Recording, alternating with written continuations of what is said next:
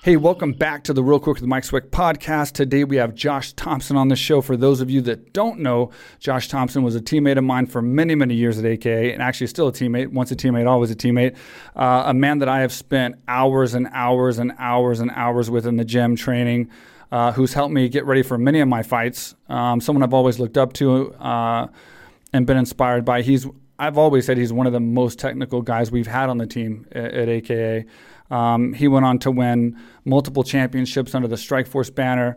Um, he's, he has his own podcast, which is doing really good with John McCarthy, called Weighing In, so check that out.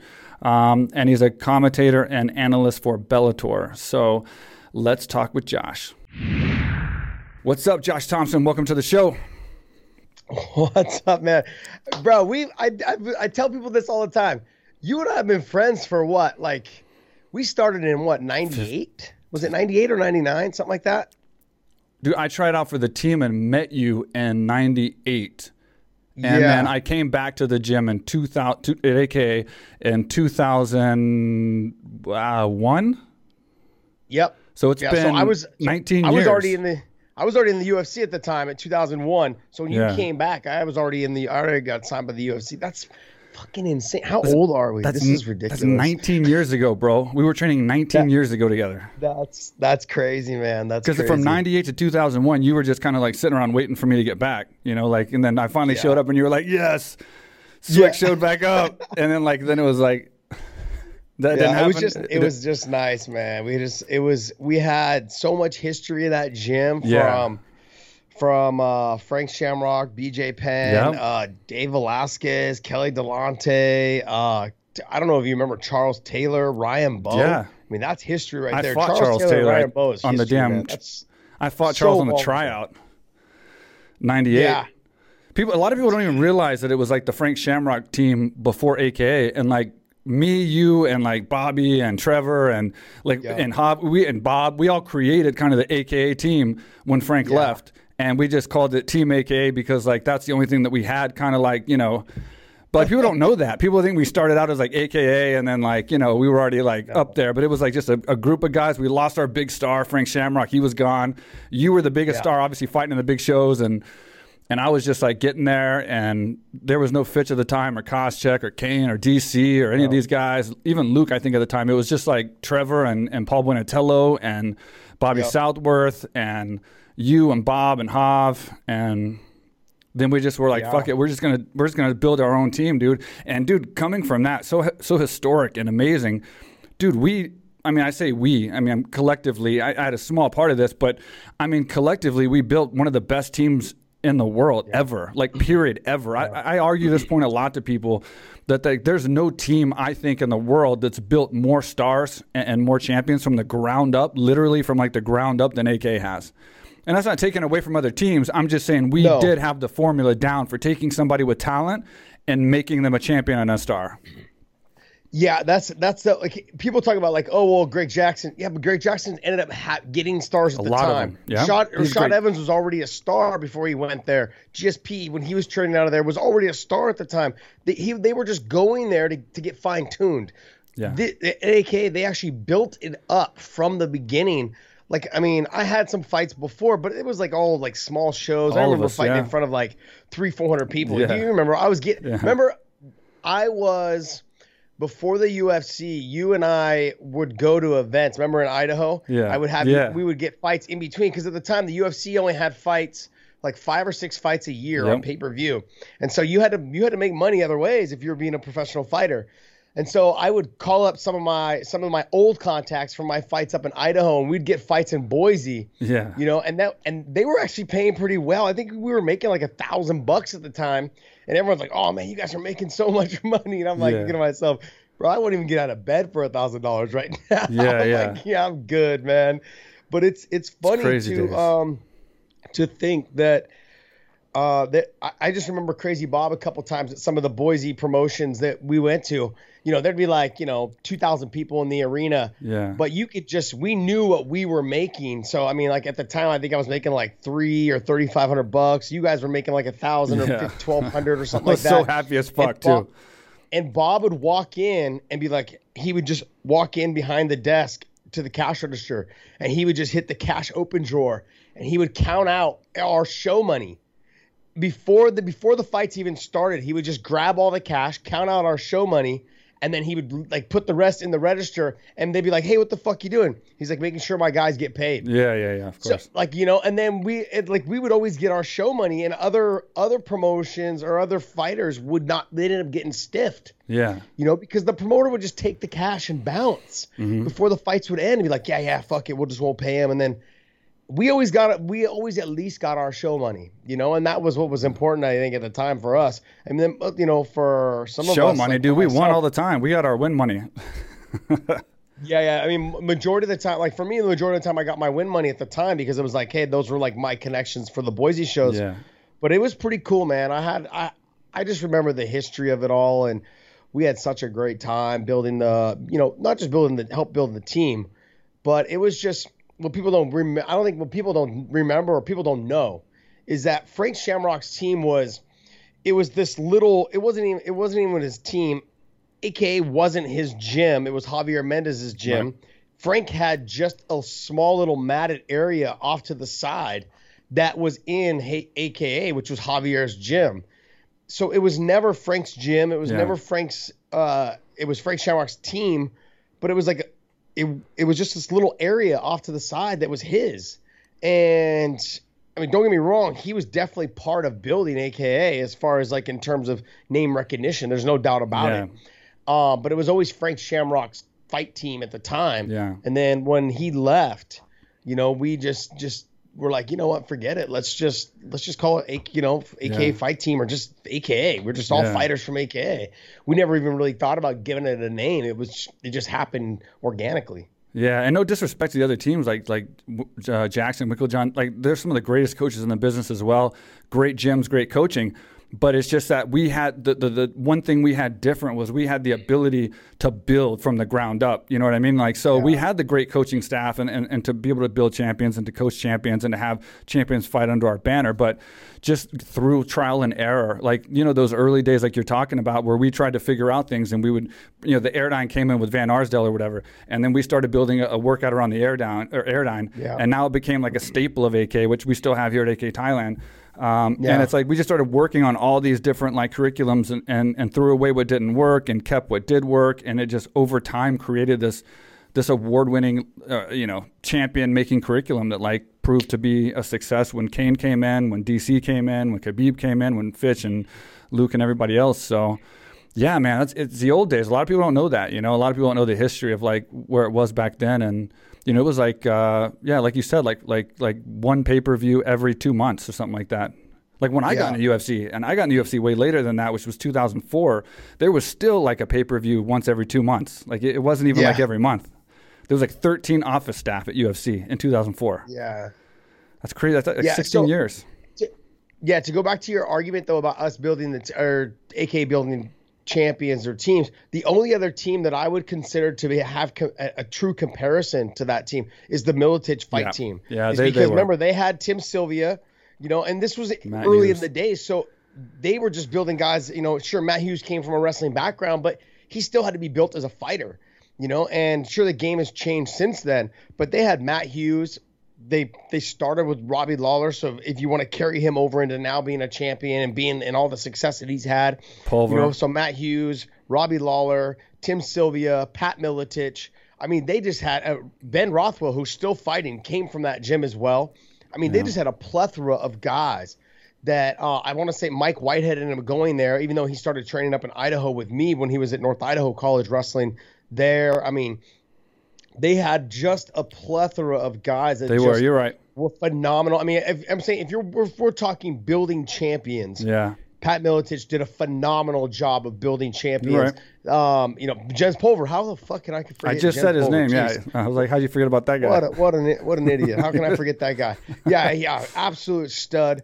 I mean, like it, we're talking about building champions. I would say that they were probably yeah. number one at the time, but yeah. over time, you know, A K A is definitely. Caught them or is in the they process were the of initial, catching them and beating them. They were the initial best gym at building gyms or yes. building champions. And then it just, you know, they, they lost a lot of their fighters and their fighters kind of moved on, some of them. Um, and then A K has just kind of had that, that that just longevity. I mean, to to be still yeah. having fighters like Khabib at the top and to still have D C at the top, you know. So it's like, I guess that's sort of what I meant. But either way, it doesn't matter. I mean, to be first, second, third is irrelevant. The point is, we had a great curriculum and still do, and and and to be a part of that with you in the beginning was was incredible, man, because we were the ones putting the time in, taking the lumps, yeah. learning like what to do, what not to do, and and that was tough, man. It was tough training. And along, one thing that we had in common with the Miletich camp um, was we trained hard. I mean, it was like the school of hard knocks yeah. on both sides. We we had to slowly tone it down over the years. But to be the best fighter back then, especially, you had to fight. Like, when you, you know, you're a good basketball player. You play basketball every day. We fought every day, and I think you, you were very familiar with, with that. yeah. you, from the Frank yeah, Shamrock they, days on, you, you you you had some pretty decent sparring sessions. It was pretty. It's pretty funny when people say, like you just did. You said, "Yeah, we used to train hard." You mean you we used to train stupid? Yeah, well, we would kinda, sometimes. Yeah. No, I we would not wear stupid. Shin guards. Stuff. yeah, we just, I was a swicking out training stupid guy. We we sometimes wouldn't wear shin guards. We didn't yeah. even start wearing knee pads till later on. Like, it became, I think, right around the time that I started throwing more knees, started hurting people um, during the U F C, like during my U F C first run. It just became this like, Josh, you got to stop kneeing. So then I, we all had to start wearing knee pads. So knee pads were a mandatory. Shin guards were, were we started, we, we always wore them. But it was like sometimes guys would only wear them on the leg they kicked with, and it would just it became this big, you know. And then I remember when I first got there, sixteen ounce gloves um, weren't mandatory. It was like we could spar with twelves, fourteens. Fuck. Some guys would try and spar with, you know, littler guys would try and spar with like eights and tens. Um, and then, you know, like, let's do with the M M A gloves. And I was like, that was the one thing I never enjoyed doing was M M A sparring, like that with the M M A gloves. Yeah, yeah. Always hated it because. In that era, it became it became like, oh, you hit me, I'm gonna fucking hit you back, and it was yeah. like, no, yeah, I could just, I could well, just, with us, I, yeah. I just never liked it, never liked that part of it all. So crazy. Well, we had to wear the knee pads. I think we broke Fitch's nose like three times, like between breaking his oh. nose like so many times, and then if it wasn't getting his nose broke, he was like having to get super glued, like his cuts. We'd have to we uh, have to go we have to go next door to like the the whatever it's called. It was the fifty percent off discount store. It's called. It was called Big Lots. It big, was like a little doll. It was almost like a really big dollar store. It's like a dollar store. We'd buy super glue to fucking like glue Fitch's face back together every day. It was fucking crazy. Yeah. Yeah. That we had, I, it's so crazy when I think about all the guys that have actually been through that gym and trained. When I, when I start putting it all together, you got to think we had Forrest Griffin, we had Ben Askren, we had Pat, remember, uh, Pat Minahan. Minahan. Yep. Uh, we had um, Baroni. We we Andre Arlovsky came through. Uh, B J Penn. You you had his brothers. Remember his brothers came through. Uh, and then you had Cejudo, Niza. I mean, we had so many good jiu-jitsu guys come through that gym when B J was there. It was just like phenomenal to think that. I mean, Dave Camarillo pretty much came over after he left Hal Gracie's gym directly to A K A. Yeah. But a big reason of it, the big reason. Because of it was because of B J, because B J and him had a uh, friendly relationship at the time, and they still do. But um, but he was a big leading uh, reason of why why Dave came, and I and it was like even all this stuff, even now that Dave is gone and left and you know doing his own thing, he's a big reason on why our gym was so successful. Between the combination between him and Javier, not just the fighters, but yeah. he, he helped groom and take the team into like a new the new uh, era of. Being well-rounded from judo, foot sweeps, you know, to, because remember, he was a black belt in judo yep. as well as jiu-jitsu. And from his judo, jiu-jitsu, his foot sweeps, hit, the way he approached the M M A game itself, um, mixing it up with the striking. He was also someone that got in there and sparred with us. And so he could learn better on how to teach it and what worked best for him and his style of his of how he would teach his jiu-jitsu and judo based around our style of stand-up, yeah. you know, that was taught to us by Javier. So it was it was very... um. Sorry. It was, it was very, it worked very well together. And the two of them worked very well together, you know, Javier and, and Dave. Yeah. And for people, those, for those people at home that don't know, um, you know, Bob Cook is a huge reason of why this whole thing worked so well together for so long. if not the main reason on why it worked so well together for so long, you know. And then, you know, Bob, you have Javier, and then Dave and uh, Dave Camarillo. The three of those guys were just phenomenal coaches, and other coaches came and went, you know, right, from right. Wheatsy to Lynn, Lynn. to, uh, you know, I can't even think of other names. You yeah. know, but there was other guys that were other coaches that were in there. Yeah. But those other coaches came and went, but those, those three were the steadfast guys that really just kind of, you know, st- uh, dug their heels in and helped groom us, I think, in, in all ways. I mean, it was phenomenal to think about how the game has, how we, how those, that those guys helped change the game for us in general. Yeah, yeah, and how we, we kind of helped change the game for the guys that are there now. You know, it's cool that, like, it's an honor to have guys like Kane and D C come to A K A and, and yeah. Khabib, and then end up making the careers they have. You know what I mean? Like, uh, off yeah. kind of what we all sort of, sort of started. And it was, I don't know. It's cool, man. It's cool being a part of that. And, uh, we took our lumps, though, for sure, man. I remember you didn't get in the U F C like your first like three fights because because you were getting damaged too much from sparring. Yeah, yeah, it was. Um, well, yeah, I remember the you couldn't my get your first fight. fight. My first U F C fight was supposed to be at U F C thirty-seven and a half, and I was Jesus one Christ. week away on my very last sparring session, and Frank Shamrock's elbow. I had Frank against yeah, the ropes. I was, there. was trying to take him down. And he speared me right in my spine, yeah. and it activated my sciatica. And I got to tell you, man, I, I couldn't walk for like almost two weeks because yeah. it was, I fucked my back up. And uh, and I was a week away from my fight. And he, Frank and I had never got along really a whole lot yeah, in the beginning. No. You know, um, later on, you know, throughout the, my career, we got along. But, you know, during the some somewhat in the early Strikeforce days, but then later on in the Strikeforce days, we we hated each other. Um, but yeah, it was it was uh, one of those things, man. It was. Um, It was unfortunate as I've been, I've been signed. It's still funny. I talked to Sean Shelby, and Sean will tell you, till probably tell anybody, I'm probably the, I probably still have the record for someone who signed their contract to fight. You know, like, hey, sign my contract with the U F C. I didn't fight for almost a year and a half because yeah. I signed my contract with the U F C right the same day that we had, the same night we had the uh, Shogun fights in Hawaii. So um, I fought in Shogun, which was a Sean Shelby promotion with his uh, ex-wife. Um, Helen, those two had thrown a fight together in Hawaii, and I had fought on that card. I had fought Kid Yamamoto, rest in peace, and yeah. um, and that fight got me signed by Dana White in the in the hotel lobby of the Ala Moana Hotel in Hawaii that night. And it was almost a year and a half. I want to say it was like more than a year and a half, eighteen months or something like that. That up until my first fight, because I got hurt like two or three times leading into that. And Sean will tell you, he's the he's the person who signed their fight contract. And then didn't fight for like almost two years after we had signed him because he just kept getting injured. It's like yeah. the longest tenure or whatever of someone who just signed a contract and never fought for us.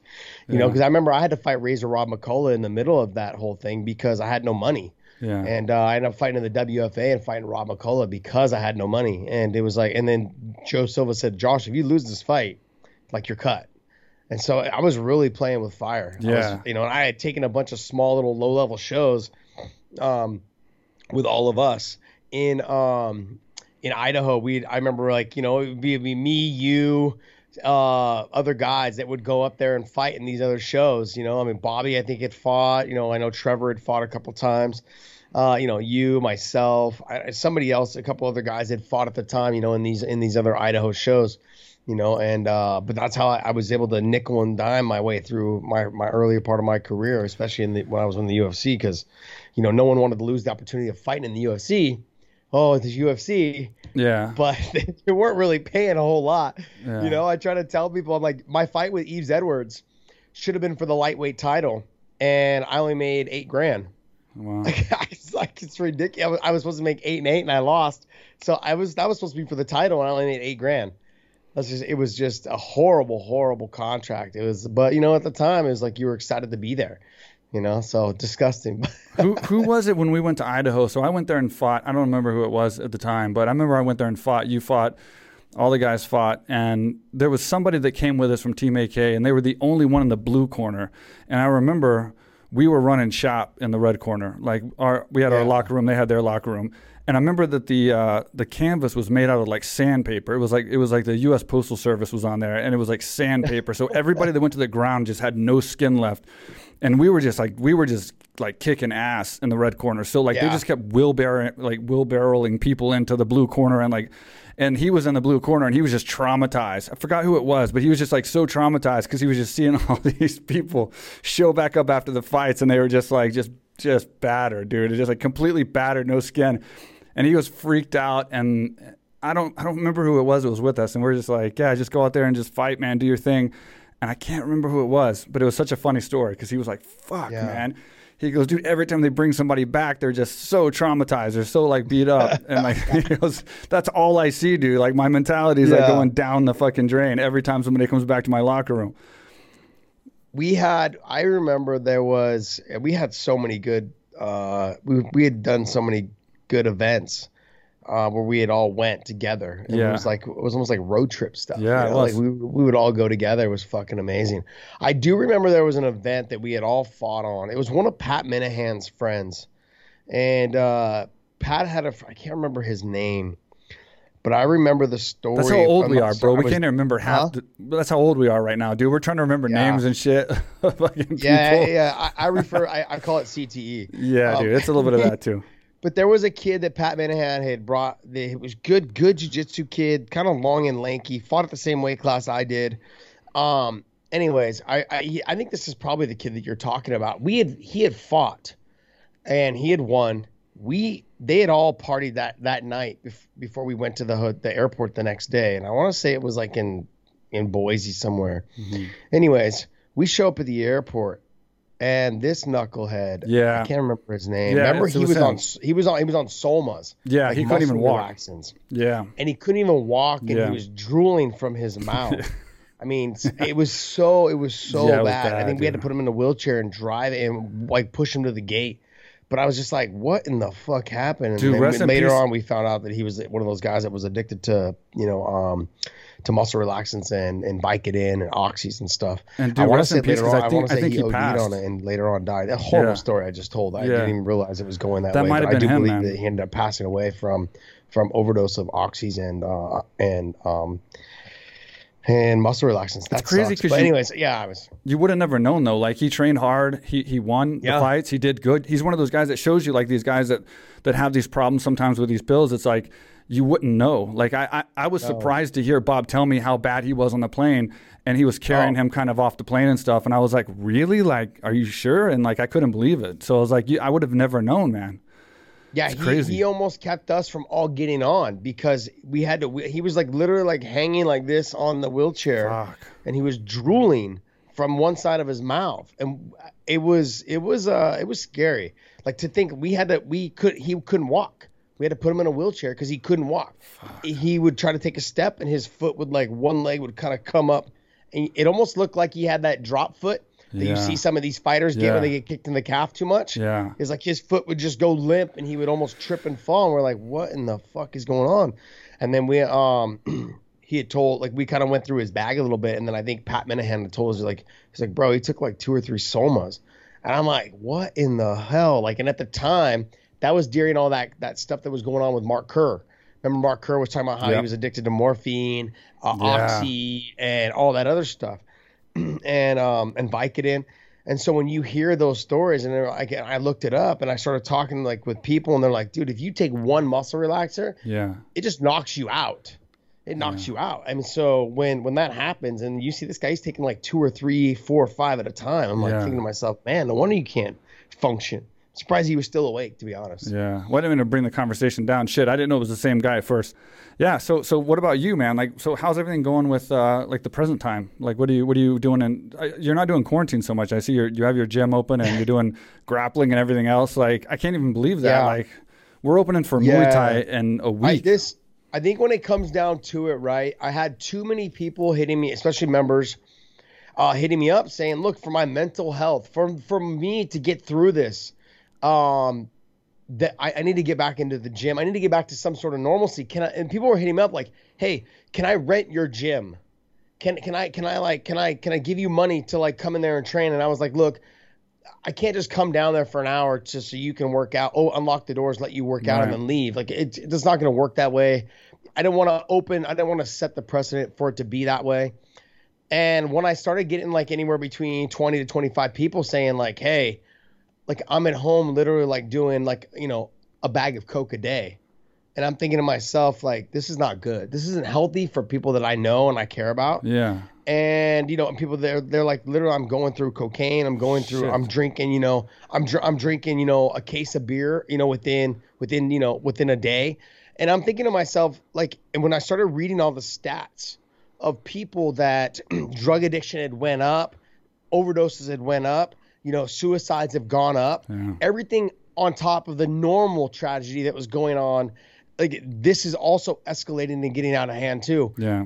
um, and now that I've opened the doors for the gym and I've just decided that like, hey, I had everyone sign COVID waivers, you know, um, I've had everyone sign, you know, uh, injury waivers as well for my gym. Right. Uh, everyone that is, that, that comes into the gym, they have to be a member. So they've already signed these, these things and they have agreed to be, to pay the membership dues.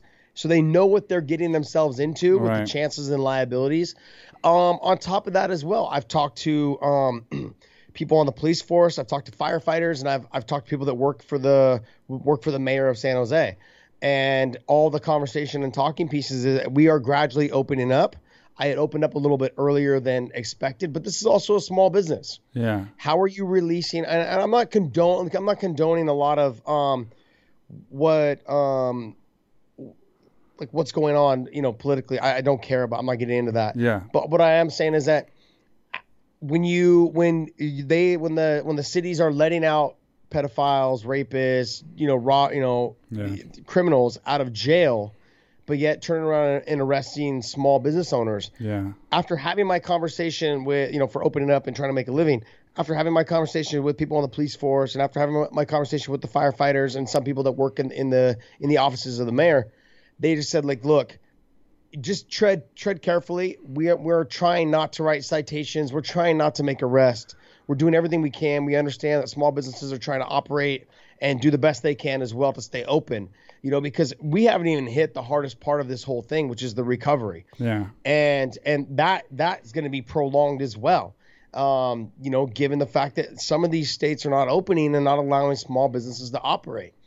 And I just said for myself, as a human being, I cannot allow people that I know to be directly affected, whether it's drugs, alcohol, whatever it is. And if they, they consider this like their sanctuary or their outlet, my gym, then I'm going to go ahead and let it open. And, you know, and I'll just take it on the chin because financially, I'm the one that financially I can't. I mean, like, I can't. I can't dish out millions, but I'm saying financially, like if this came down to having to fight, you know, for the stability of like the gym, I, I'm fine with closing the gym. You know, like if if someone wants to try and sue me, I'd be like, you know what? I'm under an L L C. I'll just close the gym and move on and just, you know, whatever. You can file bankruptcy and move on.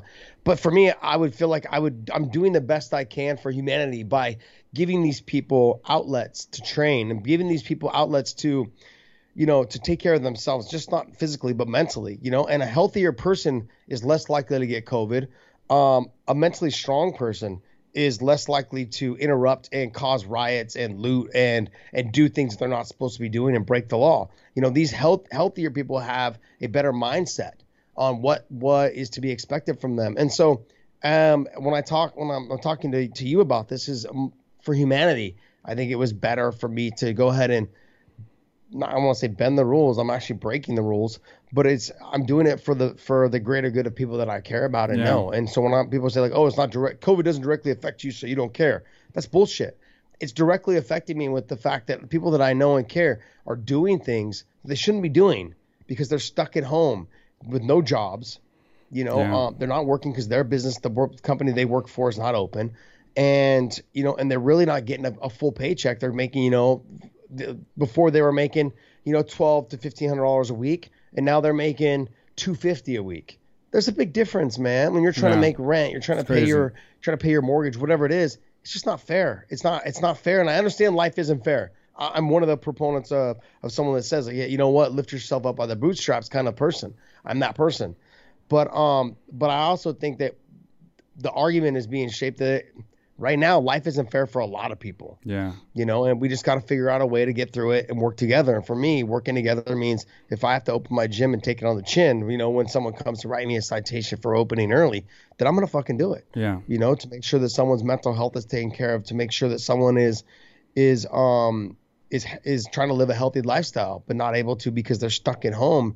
Just woe is me, living in that, drowning themselves in their miseries. I can't do that. I can't allow someone to do that, because I, I went through those phases throughout my career where, you know, I, I would drown myself in drinking when I couldn't, you know, I'd be out at the clubs partying all the time. You were, you worked at a, a couple of bars, yeah. bar backs and, and bartenders, you know, yeah. and you saw me out there a couple of times. Yeah. That lifestyle, just as I got older, just not for me. But back then, when I, when I didn't have fights, when I, when I was sitting on the shelf, when I was injured, I was out drinking, I was out fighting in clubs, being a professional U F C fighter, you know, being a professional fighter, period, you know, and it just, it's not healthy, man. It's not healthy. And I know, I know these young kids that are twenty-four, twenty-six, twenty-eight years old, you know, hitting me up like, man, I got to train. I got to do something. You know, I'm mentally not right right now. Like, I need to get in there and do something. And that's all it's going to take, you know, to get them through these younger years of their life and give them some sort of direction. And if, if opening my gym does that for them, then I'll take it on the chin, man. Yeah, I totally understand, man. I totally agree with you. And uh, it's good that you're doing that. You know, I, I, I don't know what the logistics and the law is there. We've been under strict guidelines here. So like the government shut my gym down. And it, at one point, the government shut the roads down where we couldn't actually go in different areas. So I couldn't actually yeah. even go to the gym. So it was, it's crazy. Yeah. And, and so now finally, it looks like in one week we get to open, have Muay Thai, you know, and stuff like that. And we're getting the same thing. A lot of people want to get out of this quarantine and get over here and train. So we got a lot of people booked. I think it's probably one of the biggest high seasons we've ever had coming up pretty soon. So um, going on that, though, with the quarantine and, and uh, the coronavirus, what do you think about these fights with, you know, the U F C continuing with no audience, doing Yas Island, doing uh, at the Apex and stuff like that? And then what about Bellator? Is Bellator going to be doing some fights like that as well? Like, do you agree with that? Like, just to keep it going and keep sports going and, and do what it takes? I mean, I, I assume uh, yeah, you no, would. But. I, I absolutely agree with what Dana White is doing. I absolutely agree with the approach that Bellator is taking as well. There's no right or wrong answer, because this is this is we're in uncharted territory, and we've said this over and over again. Is is this is unprecedented? We have never been in a situation like yeah. this. I mean, they talked about I think the swine flu from like whenever the hell yeah, it was, yeah. way way back when. But the thing is, none of us were alive then, so we don't know what really happened back then. You know, the Spanish I mean, flu. Right now. And also sports weren't as, as relevant as they are now. You know what I mean? People, like when we talk about mental health, when we talk about, um, you know, keeping people sane, sports is what helps do that. Yeah. You know, and, and back then they didn't realize that because people were so ingrained in just trying to get by in life, trying yeah. to make money to, you know, to, to buy a house, to, to, to have more kids, to make more money. You know, so they were still trying to get their shit together back then. This in this day and age, people use sports as an outlet. People use training at a gym as an outlet. People mm-hmm. use activities as an outlet. Um, do I think at the time when Dana was trying to make that push here in Lemoore, when he was talking about having the shows in Lemoore and having fights there, I thought that was the wrong time. Yeah. He was two, we're two to three weeks out. He's trying to shove a fight in there. And the safety, we no one knew what was going on. No one knew the transitions of uh, the how it transmitted. No one, no one knew any of this stuff, and they still don't fucking know. No one, yeah. they, they still don't know. You know, they, they're they're just releasing now that it doesn't live on hard surfaces. Yeah, it said that. like the, the the temperature of seventy-seven degrees. Now it actually kills the virus within yeah. seconds. Like nobody knows. You I know? think that's and why it's so, so good in Thailand, man. We have hardly that, any cases here. I think that's why it's yeah. so fucking hot. And so we're getting to that level now where it's like now, I mean, I think also two weeks ago or three weeks ago when they had their first fight, I think it was time. Yeah. It was time. I didn't support when he was trying to do it in California and he was trying to shove it down everyone's throat and trying to get it in there. I didn't support it at that time because it was still fresh. Yeah. But when he decided, when he finally did do the event, I was like cheering him on. I'm glad you got it done. The state of Florida was open. He took it to Florida and did it. And it was all done the best he potentially could do it. Like I said, uncharted territory. And I I very rarely stick up for Dana White. But I got to tell you, and you have a great relationship with Dana White, which I want to talk to you about as well. I'm but sure he, you do. he, he, like, he he did everything he possibly could yeah. do. I mean, think about this. This is how how much that he has done. He still swabbed, he still uh, swabbed everyone's nose to yeah. see if they had COVID at the time. Um. Even after they had tested negative for it, he still made people social distance, still made people wear masks, all those things. If you don't have it, why are you making these people do this? He's doing the best he can. Right. That's how ridiculous that people are being. Oh, well, Jacare had it. You don't know who he encountered with, this and that. All you people that are are giving like digging into him on this, they didn't know that he had it. They didn't know he had it when he came to Florida. They didn't know he had it when he came to the event. And his corner, a couple of his corners had it. You didn't know. That's why they did the test. Yeah. You know, and a young, healthy, obviously in shape Jacare is going to be fine. Yeah, you know, and fine. At home with his kids, all these other things, he's fine. Okay, let's let's let's not, you know, maybe there was other people that potentially could have been affected, the people that were on the plane ride there, whatever it is. You know, um, we haven't heard anything yet, so let's not jump the gun and say that, you know, oh, he's killed someone's grandmother. Calm down, you guys. Um, Dana did the best he could with what he had to work with, and I tip my hat to him, man. Um, he got sports back on T V, and I think he did a great job of doing it. My approach with the, with the Bellator is they're doing everything that they can, you know, and they're waiting for California to open up because I think a lot of people of who they have signed, a lot of people that work for the promotion are stationed in California. Mm-hmm. And from what I understand, they will be doing shows uh, in California, and I even believe potentially uh, Florida as well. And so they're just trying to make sure that they can do the best they can for for everyone. They're pushing theirs out a little bit longer um, because – because they want to make sure that all fighters have an opportunity to fight on these cards, because they will have to cram these fights in. I don't know if it's going to be six weeks, eight weeks, or ten weeks of, of just straight fights, but there will be a lot of fights back to back to back, yeah. you know, for, for the Bellator organization, just like there is right now for the U F C, because they have they have quotas to meet. They have they have um they have a certain amount of fights that they promise these fighters to fight every year, and they need to get those fights in because they understand that these fighters don't make money unless they fight. You know, and so um, when when Dana is being attacked by all these other uh, athletes, whether it's John Jones, Masvidal, you know, uh, whoever else is, is is saying they want more money, I understand why they want more money, and I understand that this people, other people may say this is not the time, but uh, but when is the right time? There is no right time to ask for more money. I, I think everyone's like, oh, when's the time? Uh, well, you know, but in reality, he just. Dana's doing the best he can with what he has, and for those fighters that want to fight, guess what? They're getting the They're fights. ready to fight. And They're the go- ones getting the fights. And going back on uh, the coronavirus too, you know, they say they just announced that the, you know, the uh, the asymptomatic people that are getting uh, coronavirus, it's very rare that they can transmit it to other people. And considering that yeah. the majority of people are asymptomatic. Uh, long story short, man, I think this is a bad flu. And I think we do need to protect the people who are vulnerable, the people yeah. who have pre-existing medical conditions, and keep them locked up until we get a vaccine and a cure. But I think the healthy young people should go on with their lives. And I think the three months we've been locked up is bullshit. Like, I think it's, it's bullshit. And I think it's going to be proven when all this protesting and all this stuff where everybody's together, you know, in the next couple of weeks when there's no huge spike in COVID cases and people dying and going to the hospital. I think that's going to prove that, you know, there's going to be a lot of corona being spread with these protests and these people in the in these gatherings, but it's not going to have the impact that people think. So uh, going on that, I agree with, with Dana, with what he's doing and, and keeping sports alive. He's doing the best he can. Everybody has to try to do what they can. And if he's not doing anything illegal, uh, then how can you blame him? You know, he's trying to get people fights and he's looking out for his employees. All right, so I got to thank our sponsor, A K A Thailand, the world's premier luxury training resort here in Phuket, Thailand. Um, we are about to be open, guys. We are cleaning the gym right now. All new bags, all new equipment. It's going to be the cleanest gym, one of the cleanest gyms in the world, definitely the cleanest gym in Thailand. Uh, new mats, new bags, new equipment. Uh, we've we've uh, recovered all the weight uh, benches and gear, repainted everything. Uh, we've cleaned everything up. We've added lunar air purifiers to all the rooms, which is NASA technology, antibacterial. Uh, it does crazy stuff to kill the germs. Um, so we are opening up soon. Uh, the reopen special I have extended. So if you go to a k thailand dot com, you can save thirty percent off your training, off your group training for any time in the future. So depending on when your country allows you to travel and get here to Thailand from your quarantine, um, or if you just want to wait, maybe you're planning a year from now or two years from now, it doesn't matter. Uh, this is the best deal we've ever done. I'm going to extend it because I am I am overwhelmed at the response that we've had. Um, it's one thing to get good TripAdvisor reviews and, and, and have people come in and talk about the gym being a great gym and, and they're happy to be here and they've achieved their success and they've done this and that. That that that is so rewarding to me, um, considering it was such a hard thing to build this gym and it was such a big risk and it, and it worked out so well and, and it's such a rewarding job to have.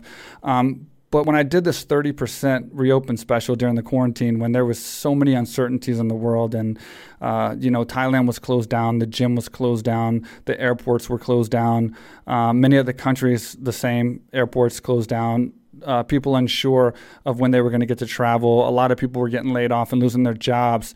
To have had so many people that have pre-booked training and sent uh, the money for that, the the the thirty percent off to pre, to pre-book their training, is is just another level of appreciation that I am so grateful for from all of you guys. That really shows that dedication that you guys have to come here and and and book your training and that you will be here. So I commend you on making that step and and and and putting it down and. And and basically making sure that you're going to come and you're going to make that trip. Uh, and I'm honored and humbled that that I have uh, been a part of something like A K A Thailand that that is creating this for you and and and enabling uh, so many of you to to have something to look forward to and and that you are looking forward to it. That's one of the biggest compliments to to what we've done and what we've built with the team here and the staff and the trainers. I'm just overwhelmed by it. So I am extending this thirty percent special uh, probably until we open. So probably until June fifteenth, if you go to a k thailand dot com, you can pre-book your training, thirty percent off all group training. Uh, and that's a week, a month, uh, three months, six months, a year, however long you want to book.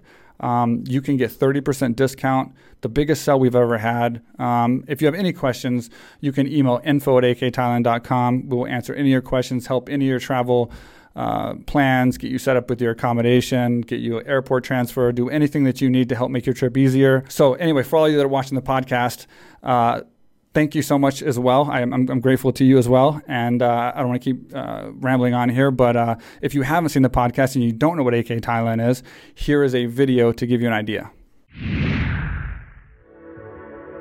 What's up, everybody? I am here in Thailand. This is the first time I've ever been here. Been dying to come here for years. The great Mike Swick. He's one of the big reasons he's been trying to pull me down here. What he built down here, A K A Thailand, is incredible. There's people here from all over the world.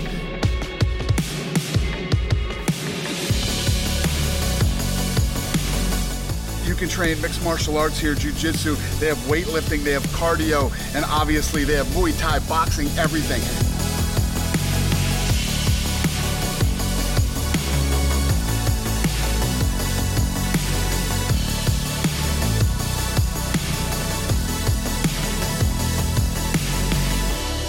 Telling you guys, I know everybody wants to go to Thailand because Thailand's so cool, but you can't come to Thailand without coming to A K A Thailand. Come on.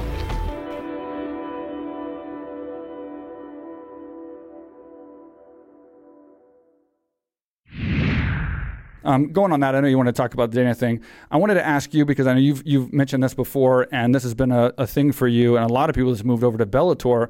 I wanted to get your thoughts on uh, the guys like John Jones and Masvidal asking for more money, especially after Dana said that they just signed new deals. Now, I'm a fighter, so I want to state my stance first. As a fighter, I am one hundred percent wanting to make more money and be a fighter and, and want more for the fighters. I'm a fighter at heart. I've been a fighter for years with you, obviously.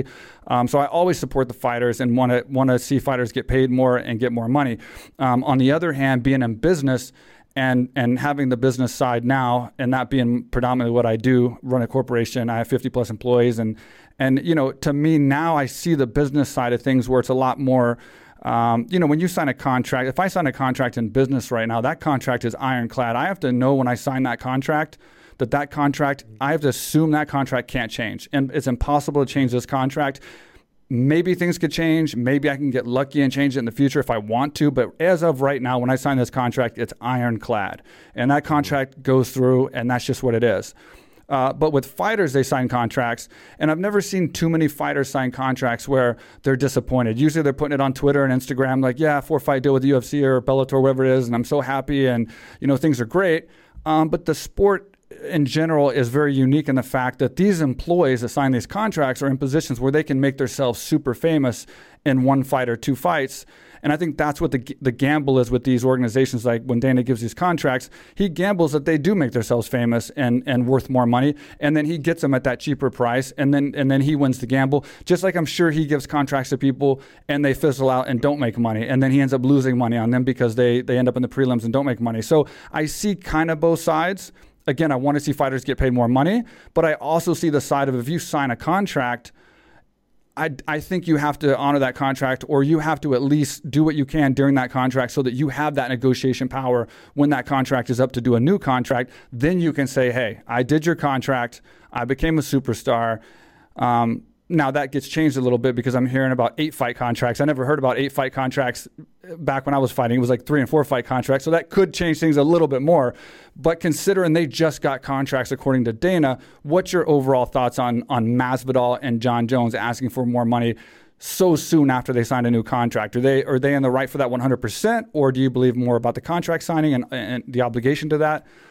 What's your thoughts? Well, Well, Mike Swick, you have always been a company man, and I got to tell you, but that's out of it, though. That's, I am. I have been. I have been. I've always. La- I, you're right about that. I've always been a company man because I'm appreciative of what I got and from where I came from. But out of that, I think I do make sense with what I say because a contract is a contract, and we don't know what the U F C spends. Everyone thinks the U F C is this like. Now, well, especially when it sells for four billion dollars, it's this gigantic company that has all this money, and you want to get that money. But you got to understand the U F C sold for four, uh, four billion dollars or whatever right now. It's not the same U F C as when the Fertittas had it. No, it's not. So now Definitely you not. have owners that are in debt four billion dollars. So, so like I was asking uh, another guy I had on the podcast before, uh, Kung Lee, actually, who's, who's, who's in court against the U F C, say... you do win a lawsuit against the U F C, uh, the Ali Act and the monopoly or whatever this case is, now you're battling a company that's in debt four billion dollars and just trying to survive. It's not the same as the old U F C. Um, now what happens if you do hurt them? Like you you cripple them or you possibly cause them to go bankrupt or something. What is that going to do to the overall sport? And that can trickle into Bellator and trickle into Rizin and one F C and all these other organizations because all the organizations have a role in building the sport and doing things. So I'm kind of tossed with that. So biased aside or whatever, or company man aside, I feel like I have logical points and I want to get your your points on those as well. Okay, so in a free market industry, right? Yeah. If the U F C folds, so be it. You have Bellator, and I'm not, I'm not, I'm not, I'm not being biased. I'm being one hundred percent direct. Right. You have Bellator, you have One, you have Rizin, and there will be other promotions that rise up from the bottom to take their place. Sure, maybe they won't be what the U F C is now with the connections that they have now, but in the free market industry, that's exactly what is meant to happen. Okay, so when you when you give that reason, like, oh, those people, those fighters will all find a home. They will. There's three other organizations that are top, they, that you could say are pretty damn good, and not even. Oh, but sorry, you think bring Bellator up can pay? You think Bellator can pay? I mean, I love Bellator. I have nothing against Scott Coker. Bellator is a great no, no, organization. No. Do you think Bellator can pay John Jones money and Masvidal money though? So look, so absolutely not they because can, they're but, a bad organization, but it takes time to get to that level, right? The U F C's been no, there long enough to get that money. I, I'm not even talking about. I'm not even talking about just Bellator. I'm talking about One. One can pay him that money. You think One? One can, can pay him. Yes, absolutely. Eddie Alvarez left. He fought out his contract and he left. He got paid triple what he was making in the U F C. Hmm. Triple. Yeah, but John Jones' He's money, making, dude, that's like that's like four, I, I, that's like five do, million I plus. Agree. I do agree with what you're talking about. The John Jones money, the Masvidal money, the Nate Diaz money, all that. That that you are right. That is a lot of money. Yeah. Okay, but you also have to think though in terms of look, if those guys did leave, let's just say the U F C decided not, and those guys did leave. They would generate more money for that organization in long term. Okay, so I think I think promotions like Bellator, um, and and the uh, and one F C and P F L, P F L maybe not so much because they're a tournament tournament base and they just are like, look, we do a million dollars, take it or leave it, right. You know. But John Jones could go there and fight every fucking year, you know, in every tournament, probably in every in, in every weight class, heavyweight and fucking light heavyweight. And just walk through everyone and make two million dollars in you know a couple couple days worth of work. Um, he could he, he, the money he would generate for the new promotion, whether it's One or Bellator or, or Rizin or whatever, the money he would bring in um, would eventually trickle down, like not trickle, but would trickle in to making sure that it was profitable. The other thing as well, let me just tell you this. If somebody like John or Masvidal or Nate or Nick was able to come over to, let's, I'm just going to use Bellator because right, you know I have a relationship with them. Who's to say that they wouldn't use them on a back end deal? Like, you know, say, hey, I will give you this amount of money per pay-per-view, or I will give you this amount of money per view, whether it's C B S, whether it's Showtime, whether it's Paramount Network, whether it's, you know, Channel five in the U K. I could give you the back end deal on regular T V. I'll only have you fight on regular T V, and whatever money comes in from those sponsors or those those endorsement deals from that, we pay you off of that. There's that, as well as we could potentially give you other ways to make money. We could have you as a, an analyst. We could have you as um, someone who has their own show on C B S. There is ways for networks, especially the network that that now Viacom and C B S and Showtime have all merged. You mean to tell me that they they wouldn't find a way to make sure that those guys that are the, probably, you know, uh, the biggest names in that organization, if they were to come over, would be would they wouldn't find ways to make sure that they made money? I, I, fi- I highly doubt that. But the you question have some of the is, best and smartest people that work in those companies. There's no damn way they wouldn't find a way for those people to make money. But the question is, so Bellator is a business, the U F C is a business. Considering Dana White didn't Uh, you know, put a gun to these guys' heads and make them sign these contracts, Masvidal and John Jones. Do you he consider do you, do you consider him a bad person because he won't he won't budge from his contract? I mean, he's just sticking to what the contract says. He's not changing the contract. He's not saying, or the U F C, maybe not Dana specifically, but the U F C is not budging from their contract is all they're doing. So you signed a contract, and they're just saying you signed the contract. It's staying the way it is. So you can't go to Bellator. You can't go to these other places. You can either fight or you don't have to fight. It is what it is. Do you think they're wrong for that, or do you? Th- I mean, it's not considering the fact they're not trying to change it or do anything different. Whereas these guys, John Jones and Masvidal, are trying to change what they signed. That's the question. Are they doing something wrong or not? Because most businesses, they don't want to lose John Jones. They want John Jones to fight. I mean, they're trying to they're trying to make the most amount of money yeah. possible with Masvidal and John Jones. So they're kind of doing the right thing on their part. And I, I agree, I John Jones, if they could get more money, and Masvidal could be doing the right thing on their part. But are they I wrong? Don't, yeah, I don't think Dana's doing the wrong thing. What I do think is this. There's a couple things that you brought into play in this situation. In, in this, there's hidden questions in there.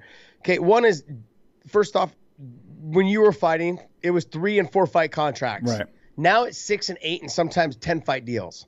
Okay, so when the U F C had bought Strikeforce, Dana had said, or not Dana, but the U F C had hit me up and said, no, we want you to sign a six or eight fight deal. I was like, absolutely not. Right. There's no way. I'm going to sign a four fight deal. I plan on being the champion. I plan on being in that number one contender spot, whatever it is. And I want to renegotiate my money. I renegotiated going in. Even though I only had one, I think I had one or two more fights left on my contract. I think I had one more fight left on my contract. And I renegotiated going into that. So when I renegotiated, they wanted me to sign a six. And they actually asked for an eight. And I said, absolutely not. And they said, okay, six. And I was like, no. I said, it's a four-fight deal. I plan on being a round champion. I want to be I want to be the champ. So that all being said, I signed a four-fight deal. And I'm thankful that I was able to do that, or that I did do that. These other guys are not being given that option. So you so did the right. The so what I'm seeing that's, is what you, you did the right thing for what you wanted to do, and and I would yes. think that John Jones and Masvidal, instead of being in the position that they're in right now, they should have done what you did. But now you're saying, I guess that so they're not giving them that but option. That option's off the they're, table. They're, they're not giving them the option because they are because because they are so good. That's why. So the U F C didn't know if I was going to be good or not. They didn't know I was going to beat Nate Diaz. They didn't know these things. So they were like, you know what, let's give him the four. Let's see what happens. See what, you know, we'll go from there. With Masvidal, they already know he's a star right now. The other thing as well is they re-up you when you fight someone like a Nate Diaz. Okay, yeah. John Jones, they re-up him as many times as they can because every time he fights and defends his title, it gets, I want to say it gets increased three more fights. So it adds another couple fights onto his contract every time he defends his title because they don't want the champion to live, right. leave. Right. So, but with Masvidal, he every time they give you a big money fight like they did with the Nate Diaz fight and the B F, the B M F belt right, and all right. this other stuff, that automatically will re-up your contract. Not because it's the B M F title shot, but it's like, look, we just gave you a huge fight. The U F C paid them a t- paid him a ton of money. And now they're like, look, we want a return on our investment like you're talking about. And the return on the investment is you're going to sign this long-term deal. And the long-term deal is this. And so I, the Masvidal part, I feel like it's because he's been in the game for sixteen years. He mm-hmm. wants to finally start seeing the real money roll in. He's got a little taste of it with the Nate Diaz I thing. I agree with that. I, mean, I understand. I understand the argument with Dana and him. I get Dana's side. There's no doubt about it. I understand Dana's side. The John Jones part of it, I don't get. And I'm not a John Jones fan. I never mm-hmm. have been. Um, from the from the you know all the other stuff that was went on outside the cage, as well as you know the the abuse of steroids or whatever, dick pills, whatever you want to call it. I've n- I've never been a John Jones fan. But I understand John Jones' argument right now. I'm tired of beating these guys at one, at two oh five because I'm get, I'm getting I'm losing my motivation, and I'm also looking bad while I'm doing it now. You know, and he hasn't looked good his last couple of fights. He should have lost right. to Dominic Reyes. I think a lot of people have said. I Thiago thought he lost Santos to Santos. Wasn't a great fight. I thought he lost to Santos. I thought he lost. And Santos. To... People need to remember Santos was, was on one knee yeah. after first after the first round. Yep. So there's no way. I, I think that his his lack of motivation, or maybe maybe it's his lack of, you know, maybe he was, maybe it's lack of not using P E Ds. Who knows? But I think it's a lack of motivation. Okay, I think his motivation to fight guys that he knows or thinks he can beat uh, pretty easily is is being shown in the cage. His his desire to fight uh, Ngannou is someone that nobody else wants to fucking fight. So why not pay him more? Why not? I mean, if he's making five grand, five million a fight, pay him another two million, pay, whatever. I pay him another three. Who gives a shit? You're telling me on your profit margins, right? Now I get it. They four point four billion dollars, all whatever. Imagine being in debt four billion dollars, and in a big way, you're getting that money back as live events, and then all of a sudden you lose live events. Like imagine that stress. Like that's gotta no. be crazy. I do understand that, but there has been an uptick in pay-per-view buys. There has been an uptick uh, uptick in viewership as well. So either either tell him, say him, like you can sit him down. I think I think in a situation in which he is, he's in. He Dana should have had a relationship with him already, good enough to say, hey, we're gonna sit you down. We're gonna have you on. Maybe we'll put you on regular T V. Maybe we won't. Whatever money comes in based off of viewership, we'll pay you off of that. I don't know if you recall, but um, when Kane when Kane fought um, Dos Santos. In his first fight when he lost, U F C on Fox, uh, he had hurt he had hurt his knee the week before. He hurt mm-hmm. his knee the week before, and they they told him like, look, we're gonna make it worth your time for Fox. We're gonna we're gonna have you fight if you're okay with fighting. He said, yeah, we will pay you your your pay per view numbers on regular T V. So what did they end up getting? I want to say they ended up getting like nine million views. It was some astronomical amount of viewership for that show. It was fucking insane. Yeah, I remember and that. It was only one fight on that show. Remember, the whole yep. fight was like nineteen seconds. Yeah. But it was some astronomical amount of view. And I want to say he was making like a little bit over two dollars per pay-per-view buy. So if you're making, if it was a nine million dollars view or six point, I think it was like six or nine. I can't remember. He made probably twelve or thirteen million dollars off that. That was just based off the viewership. That wasn't even his his pay. I want to say his pay was like five or seven hundred fifty thousand. That's fucking insane. You, I think you sat John Jones down and said, "Look, let's do something like this for one fight, whatever. Ngannou fight. Let's make it a start. It's not for a title." So Big John McCarthy and I talk about this all the time on our show, Weighing In. We're talking about like, hey, if you're gonna do something like this, it's got to be a title shot. But here's the thing, you got to keep Ngannou busy as well. This poor guy's been waiting on the sideline for D C and Stipe to fight forever. So yeah. let the guy get the fight in. Let let him let let him let's sell the hype train. Let's get it going, bud. Let's get this thing. We haven't had fights, but let's get the the cash money fights going. I see Dana's side on the Masvidal thing, and I'm a huge Masvidal fan. Love yeah. it. Been been fans of his since you know back in the day, Strikeforce days. Yep. But to see, but to but to, the John Jones part, and like I said, I'm not a, I'm not a fan of John Jones, but I see John's argument. I'm going up to heavyweight. I'm taking a huge chance. My motivation at two oh five is bleh. I'm done. I'm bored. I'm bored beating these guys, knowing I could beat them. He hasn't looked the same. Let's do something that sparks his interest. I come from, I seriously came, I'm one of those guys that if you're, if the guy that they put in front of me didn't motivate me, I would kind of fight to that level. And I didn't really train hard. I'd go to the clubs. You know, I'd be out, do like things like that. Mm-hmm. When you put someone in front of me that motivated me, look at the way I fought Gil. Look at the way I fought Nate. Look at the way I fought guys that motivated me. Yeah. I fought them completely different than the way that I fought other guys because there's the the focus is there. I don't see any focus right now on John Jones. I don't see it. Yeah. Ngannou's going to bring that focus out on him. Yeah, Dana's right. got to Dana's got to find a way to, to to make some adjustments with John Jones, and, and to, for that fight to happen, because otherwise, no no one's really paying attention. Like, I think people have lost interest in John Jones because one hundred percent he makes it, he makes it look so easy. And not only does he make it look easy, now it's starting to look Bad. boring yeah. because he's fighting conservative. I'm just get, I'm not I'm not getting hit. These guys are too slow. They're not long enough.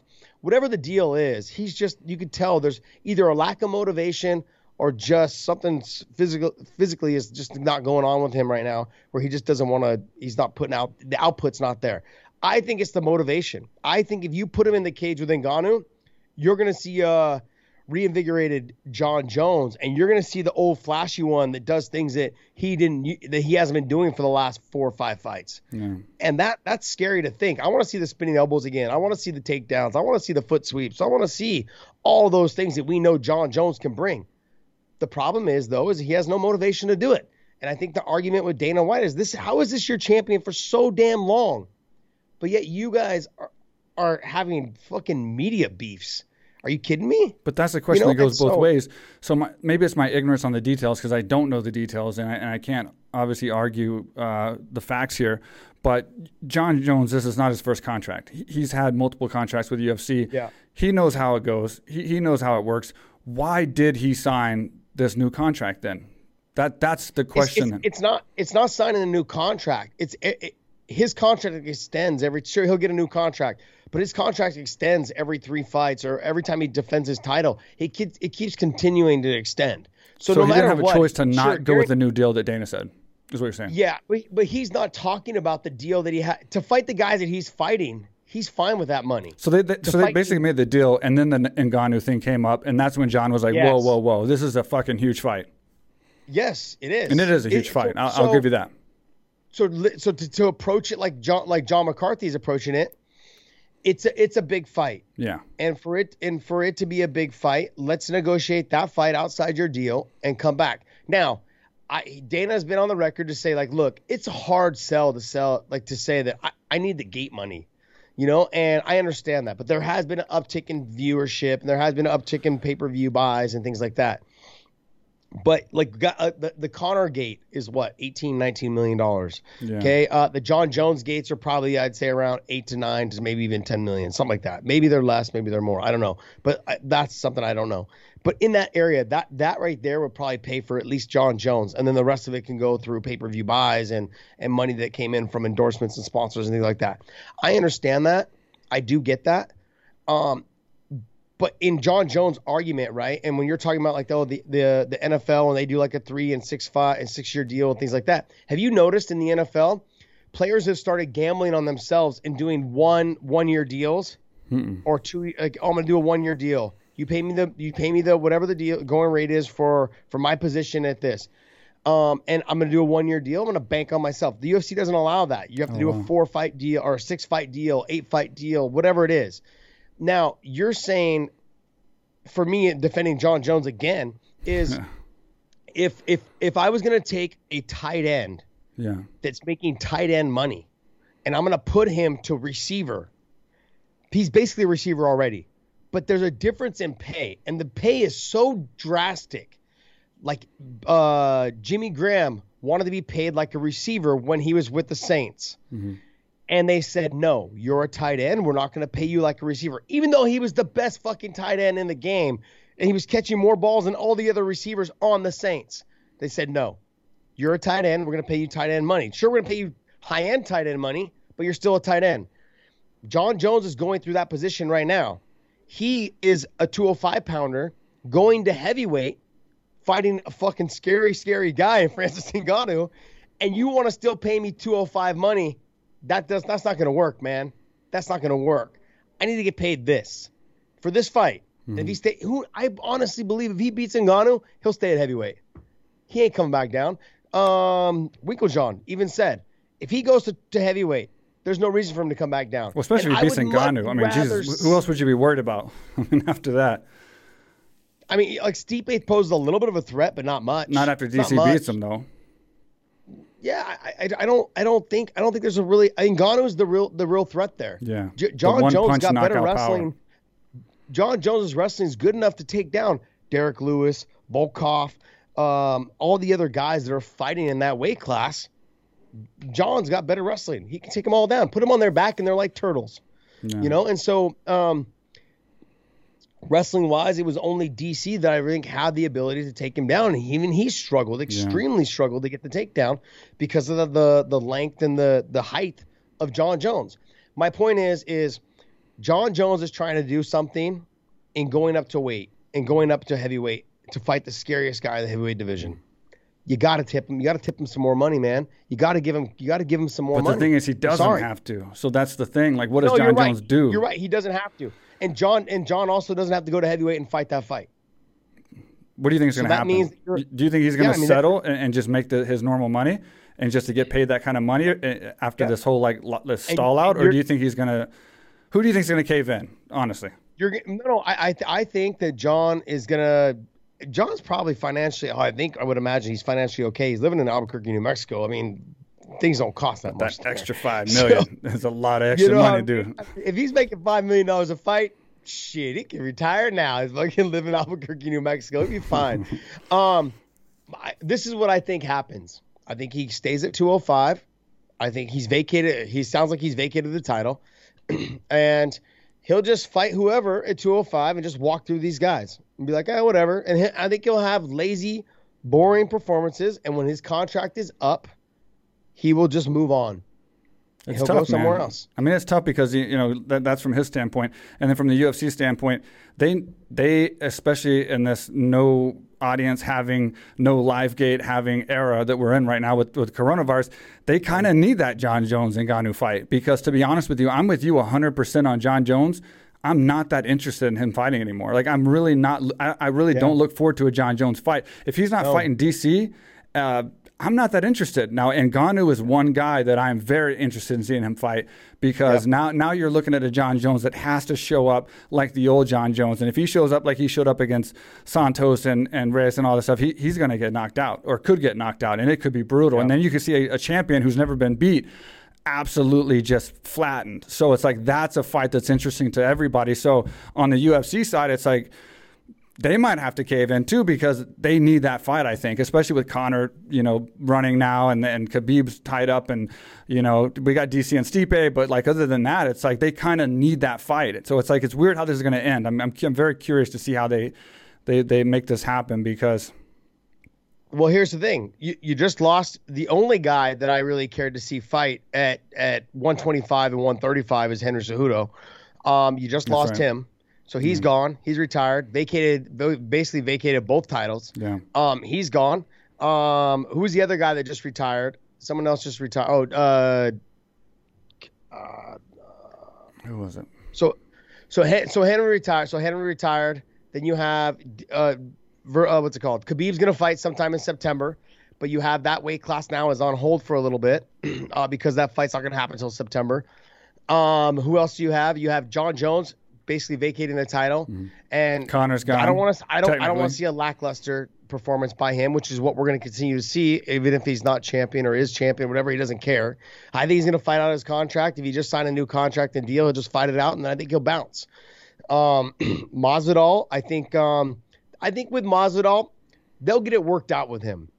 Yeah, I think they'll figure out a way to get it worked out with him. That's Masvidal's what I, my opinion want the on money. that. He's going to want the money. I mean, Masvidal is in a situation where uh, I'm with you about the Dana part on that. Like, like, like Masvidal is in a situation where he's not the highest ranked guy, but he's a draw, yeah.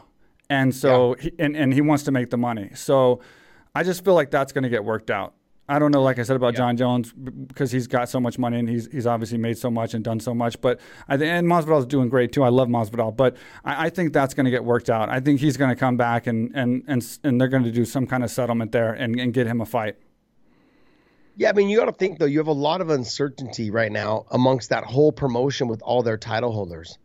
You know, I mean, um, you you've got at one at one twenty-five is vacant, which they're fighting. Uh, Benavidez is fighting for the title here yeah. again coming up. Um, that's that's as much as I'm a uh, Benavidez fan. It's one of those fights. That they, uh, one of those fights that I feel like that they're shoving down people's you know, throats. And and fans were like, nah. And Aldo, you know I mean? and Jan's fighting, and, and like Jan is a fucking badass fighter, but not a lot of people know who he is. No, he's not no a star one knows power. who he is. And when we're having this, yeah, when we're having this conversation, everyone's like, oh, well, he's fighting Jose Aldo. Look, the reason why he's fighting Jose Aldo for the title is because no one knows who Peter Yan is, and they need some name recognition with that. Yeah. Like, do I think maybe Marias should have got the fight? Yeah. Do I think maybe Sterling should get the fight? Yeah. But if you put those two guys for a title shot, no one's gonna give a fuck. Mm. No one's gonna care. They're going to click on that and be like, who who are these guys again? Huh? I think if Peter beats Jose, it adds more name recognition to him. Look at how much Max Holloway catapulted into the prime time after he beat Jose Aldo. Yeah, it's huge. It's true. Like, everyone's like, oh, man, Max is like the greatest of all time in that weight class. Da, da, da. Whether he is or not, that's irrelevant. But they used Jose Aldo as someone for him to go on. Same way with Conor McGregor. Yeah. Sure, Conor had the star power, but he also had a whole country behind him. Yeah. Okay, that's that's a big difference. Like I've said this before, Bisbing, Dan Hardy had whole countries behind them. Okay, G S P, whole country behind them. These people from other countries, their whole country supports them because they haven't had champions in those eras. Now that they have, yeah. those countries support them. Beating someone like Jose Aldo made Conor's star power go up. Mm-hmm. Same thing with Max. Hawaii. Boom, Max Holloway fighting for the title against the fucking legend, Jose Aldo. Then he beats him twice, catapults him into stardom. That's all they're looking for, Peter Yan to beat Jose Aldo to catapult him into stardom. When Peter Yan becomes champion, if he does become champion, which I think he's got a tough task in front of him, if he becomes champion, then you then you have him fight Sterling. Okay, this is going to be a good fight. Everyone knows who Peter Yan is now. He's the champion. Right. Now we can have these guys fight. Now we don't have to worry about just having Jose Aldo fight if we need him to. That's the way this promotion game works, man. People need to to, to realize that and understand Dana's not fucking stupid. Dana's yeah. been in the game a long time, man. He's there's a lot of there's been a lot of learning lessons along the way. The reason why these champions get extended every every time they fight is because B J Penn fought Matt Hughes, beat him, choked him out, and then left and started his own promotion and became a star. You know, beat Gomi, beat Henzo, beat Rodrigo Gracie, all in his own promotion. Mm-hmm. He could have done that in the U F C. No, you didn't want to pay him, so he bounced. That's why now they're doing these contracts the way they're doing them. Give me a six-fight deal. Give me an eight-fight deal. I want to say Rich Franklin signed like the longest-term deal in, the, in history. It was like a ten-fight deal when he right before he fought Ken Shamrock. You know, and then if you notice, when you sign those long-term deals, they put a lot of money and effort into you as long as you keep winning. And that's what they did with Rich Franklin. You know, and so the history of the sport Dana has helped develop, but it's also the learning curves. He's he's been around from these fighters trying to stick it to him. It is shaped the way that he treats fighters now. And, and, and it's warranted. Honestly, it's warranted by him. And I understand. And I'm not a Dana fan. In no way am I a Dana fan. Okay, but I got you got to respect what he's been doing. I mean, he's taken the ground, he's taken the the promotion. Well, Lorenzo as well. Lorenzo and Frank uh, definitely played a huge, huge part. You know, one hundred percent. But Dana's done a good job. He's done a good job in doing in in promoting the organization and getting these guys to be stars. But it's still all about the U F C. It's not about them. And so when you think that the promotion, you're bigger than the promotion, is when they can just tell you to sit your ass down and um. and just take what we give you. And that's kind of what they're going to do to Masvidal. They're going to stick it to him. Like, if you don't want to fight, cool. You yeah. don't have to fucking fight. We're good with that. You know, that's why I tip my hat to Nate Diaz and Nick Diaz. They come in, they make their money, they bounce out for a year, and they come back, make their money, and they bounce out for a year. I mean, that's what they do. They're brilliant yeah. at it. They're fucking, they're gangster, but they still, sh- you want to know why that, that works for them? Is they still show up to Little League shows. They still show up to other, like, you know, to U F C shows, and they go around and shake hands. They're fucking two of the nicest guys, as much as probably Nate doesn't like me or whatever. But it's like they're still the two of the nicest guys when you see them at events. Yeah. They're extremely nice, man. They stay relevant. And uh, they, they know what they're doing. They're building their brand every time. When the camera flips on them and they light up, they stoke up a blunt. Brilliant. Brilliant marketing from those two guys. You know, and so when the U F C says, hey, you know what, we might have a fight for you, they pick and choose their fights, and they they negotiate their money.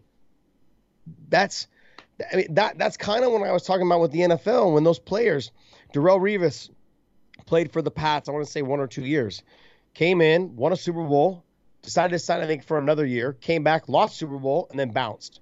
I was like, all right, cool. My stock went up. I got a Super Bowl ring out of it. Okay, that's one-year deals for, for N F L players. Yeah. The U F C doesn't allow you to do that. Six- and eight-fight deals they try to get you to.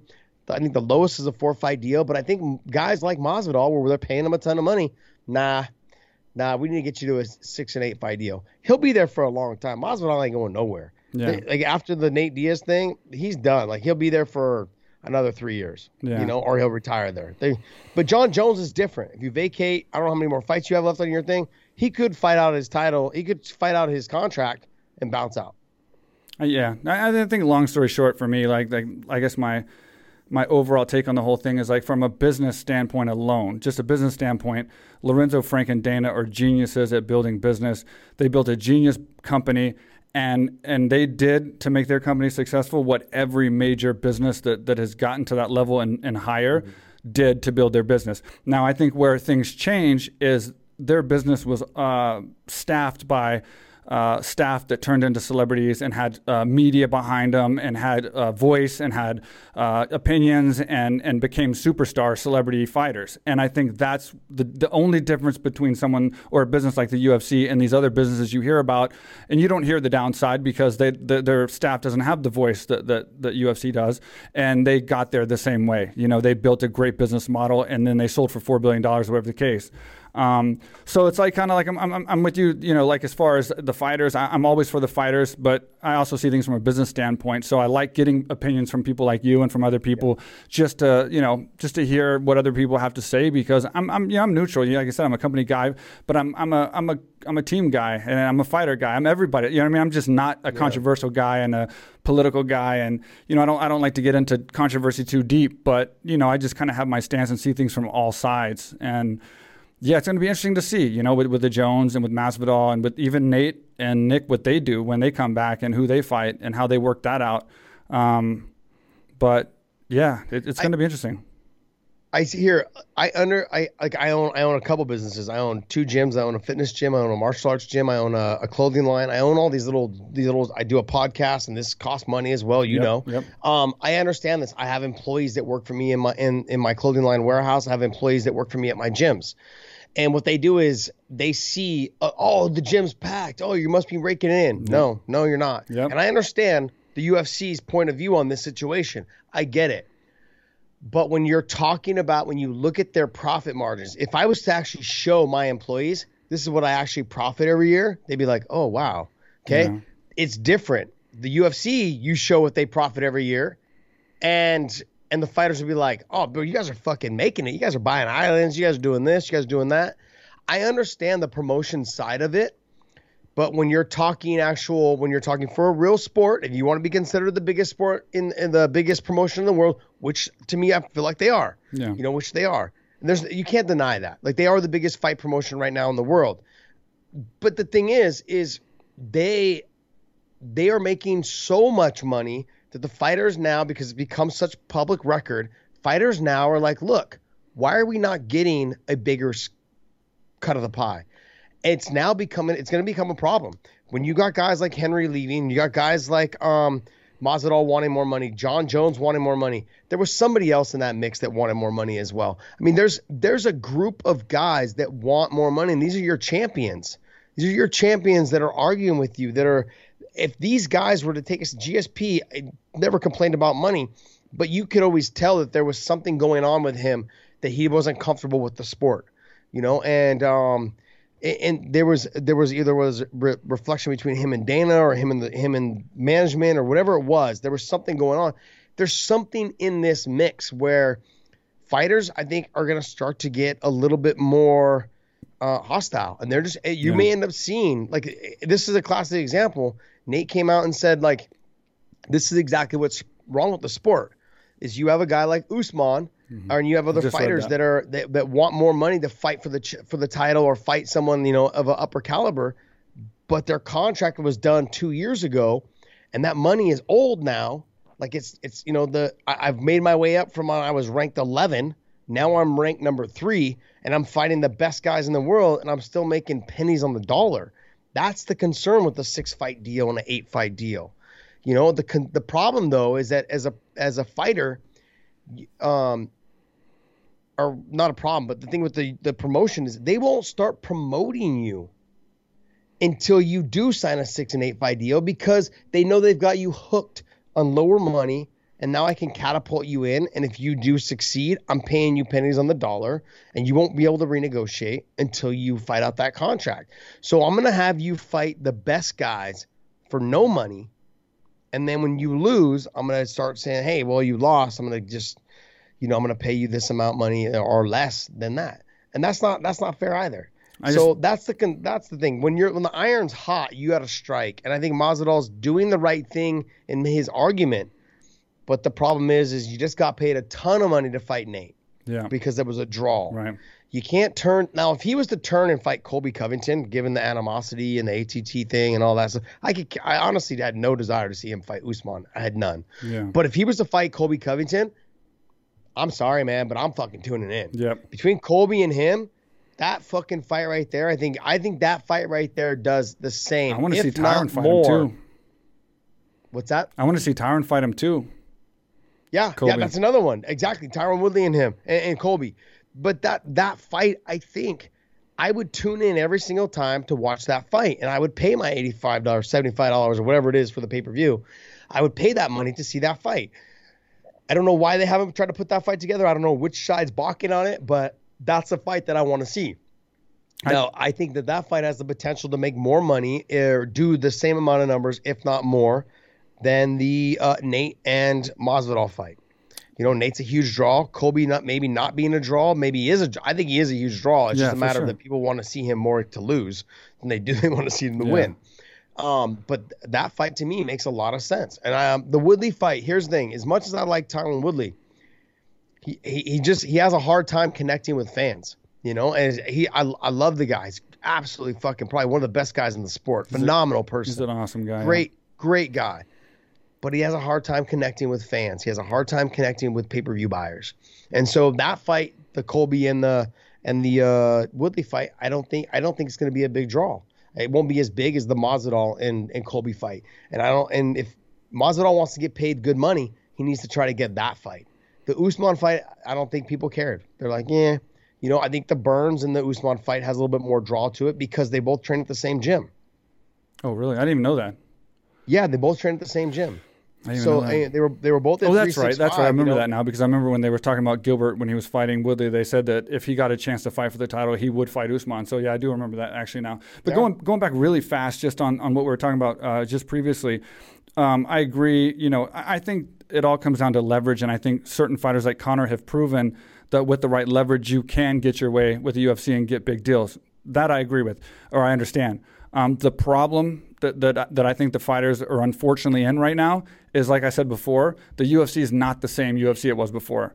So I don't think they can do what they could do before. Obviously, when they were, you know, about to sell for four billion dollars, there's probably a hell of a lot of money in their bank accounts. You know what I mean? So yeah. if they had to make a fight like Ngannou versus Jones, uh, they probably didn't want to pay a certain amount of money, but they'd be like, "Fuck it, let's just do it, and we'll get the fight out there." Now I think there's a lot more pressure. So it's like these these guys that are gaining leverage, like Masvidal, Jones has got major leverage, and some of these other guys. They may have the most leverage ever of any of the guys that's went against the U F C in the past, but they're against a new U F C, a U F C that's not Lorenzo, Frank, and Dana. It's it's, it's a Dana, obviously, but it's a, a U F C that's owned by W M E, and that they, they purchased for a lot of money. They have to make that money back, and that changes the the that changes everything. So that's where the U F C can just simply say, "We just are not going to do it," and and. So it's that's why I said it's going to be interesting to see what happens. But that's the dynamic, I think, yeah. that I want to get across that changed, that I think a lot of people don't understand. I don't think Masvidal has really stopped to think that he's he's battling against a different U F C, and they may not – I think they're still stuck on the fact when they see a sell like that, that the, the company just has so much money. But in reality, well, the company that they are now lost that much money. Not They didn't have that much money. The, the people who no. took that money are, are Frank and Lorenzo, who are not a part of the U F C anymore, and Dana on you know as, as the president when they made that sell. Well, that's that's not really true either, and, and the only reason why I'm saying that is because the new U F C, the people that own the U F C now, paid Masvidal a lot of money to fight Nate Diaz, so that's why he thinks he can continue to get that money. What he doesn't know, or maybe he does know and just doesn't give a shit or doesn't care, is that the company that did buy the U F C, they ended up buying a bunch of other live event stuff like concerts and event, and live venue stuff. Guess what? No live events are going on until yeah. twenty twenty-one. They got, they got like, fucked. You know, where fans will be in and crowds and concerts and all that stuff. It's just not happening. Right. Worldwide, it's not happening. And so the fact that all that is not happening worldwide, that's why that's why this company, the U F C, who is owned by this bigger company that is that put all this money in banking and the fact that they like companies like Stagecoach, um, what's the other one, Coachella, uh, E D C, all those type of events that bring in crowds and bring in money and bring in, you know, all this all these dollars and all these revenue dollars, those they're they're non-existent right now. Right. And so that that's what they were banking on to feed all their to feed all their their their other outlets right. money. Well, those those things are not making money right now. They, right. And they won't be making any money until next year. And so the fact that they actually took out some astronomical amount of loan just recently just to pay the monthly payments on their four point four billion dollars four point four billion dollars purchase of the U F C, that lets you know that they're struggling a little bit. And they, but I wouldn't say they're going to go away. I think they're going to be fine. Yeah. But I do understand on why they're not paying these guys more money because they are, they are financially, they are hurting. I think that was just my point. Having, you know? having to fight these guys because they're under contract and you have to fight them in a certain amount of time. Um, otherwise, you have to pay them for no fights. And what do you so think about? It, what do you think about the the fact that I think that also there is some. I heard some fans backlash on it a little bit uh, that had not necessarily the U F C side, but the, I guess just the side of uh, the situation. But a lot of this came out post-COVID. So it's like when people are losing their jobs, not making money, uh, you know, losing their businesses, and, and everything's going to shit financially. This is kind of when Jones and Masvidal came out and all of a sudden demanded all this this much more money. And I think that may have left a sour taste in certain people's uh, minds just because it's like, look, I lost my business. You know, I mean, you're trying to get more money now. It's like you got to understand everybody loses money because of this thing now. Everyone's going to have to make a little bit less money until we recover and get back on our feet. And now you're demanding, you know, much more than you've ever made before the COVID. So I think that also has a little bit to play in there as well, in my opinion. I don't know. Like, there's just yeah, a lot yeah, of factors I, to think about. I, Big John McCarthy and I talked about this as well, and I do see your point, but like I said, in the free market industry, and it's very unfortunate, but like if the U F C was to fold, there's other promotions that will pick it up, you know, and, and there'll be other promotions that will start. Sure, maybe they won't have the star power that all comes right off the bat, but it'll eventually happen. Those fighters are going to go somewhere, you know, and to think that like, oh, without the U F C, we won't make it, that's bullshit. These fighters will make it somewhere else, and people will tune in. And to think like, oh, it won't be the same. You're right, it won't be the same. It may end up being, it may end up being worse. It may end up being a lot better. You never know. Like that's the, that's the thing. You don't know. We're we're just guessing what would happen. But if the U F C was to fold, the U F C would fold. You know, and another show and another what, promotion would step up and try to be the best. But can those promotions take five hundred plus fighters right now? How many fighters are going to well, be out of work? The, but here's the thing. I think promotions like One and promotions like Bellator would take the top tier guys. All the other guys that were below would end up going to P F L, and I think other organizations would start up. Okay, Rizin, I think Rizin would take a lot of the the smaller guys because that's what they bank on, you know, and they would they would have those they would have the smaller guy events, you know. Um, they've got a ton of small athletes there already. Um, One would be very similar to that as well. They would try to get a lot of the smaller talent. Um, Bellator and uh, Bellator and One would probably maybe, but One I think would start to try to build a bigger, uh, the, some of the bigger uh, weight classes as well, given that they know they have pocket, they they have deep pockets somehow, some way they have deep pocket pockets, you know, and that that's that's the only thing when we're talking when you're talking to me about will these guys be able to get paid? I think they will. Now here's the other thing, no one ever said that they had to go there and stay there. Fighters can go there, and if the, if the promotion folds, they fold and they go somewhere else. Right. This, this, it's no. That's that's the reality of the free market industry. Like they can figure it out, I, especially if you have some sort of name. Okay, so when Pride sold to the U F C, the U F C cherry picked the people that they wanted, and they just let the rest of them go.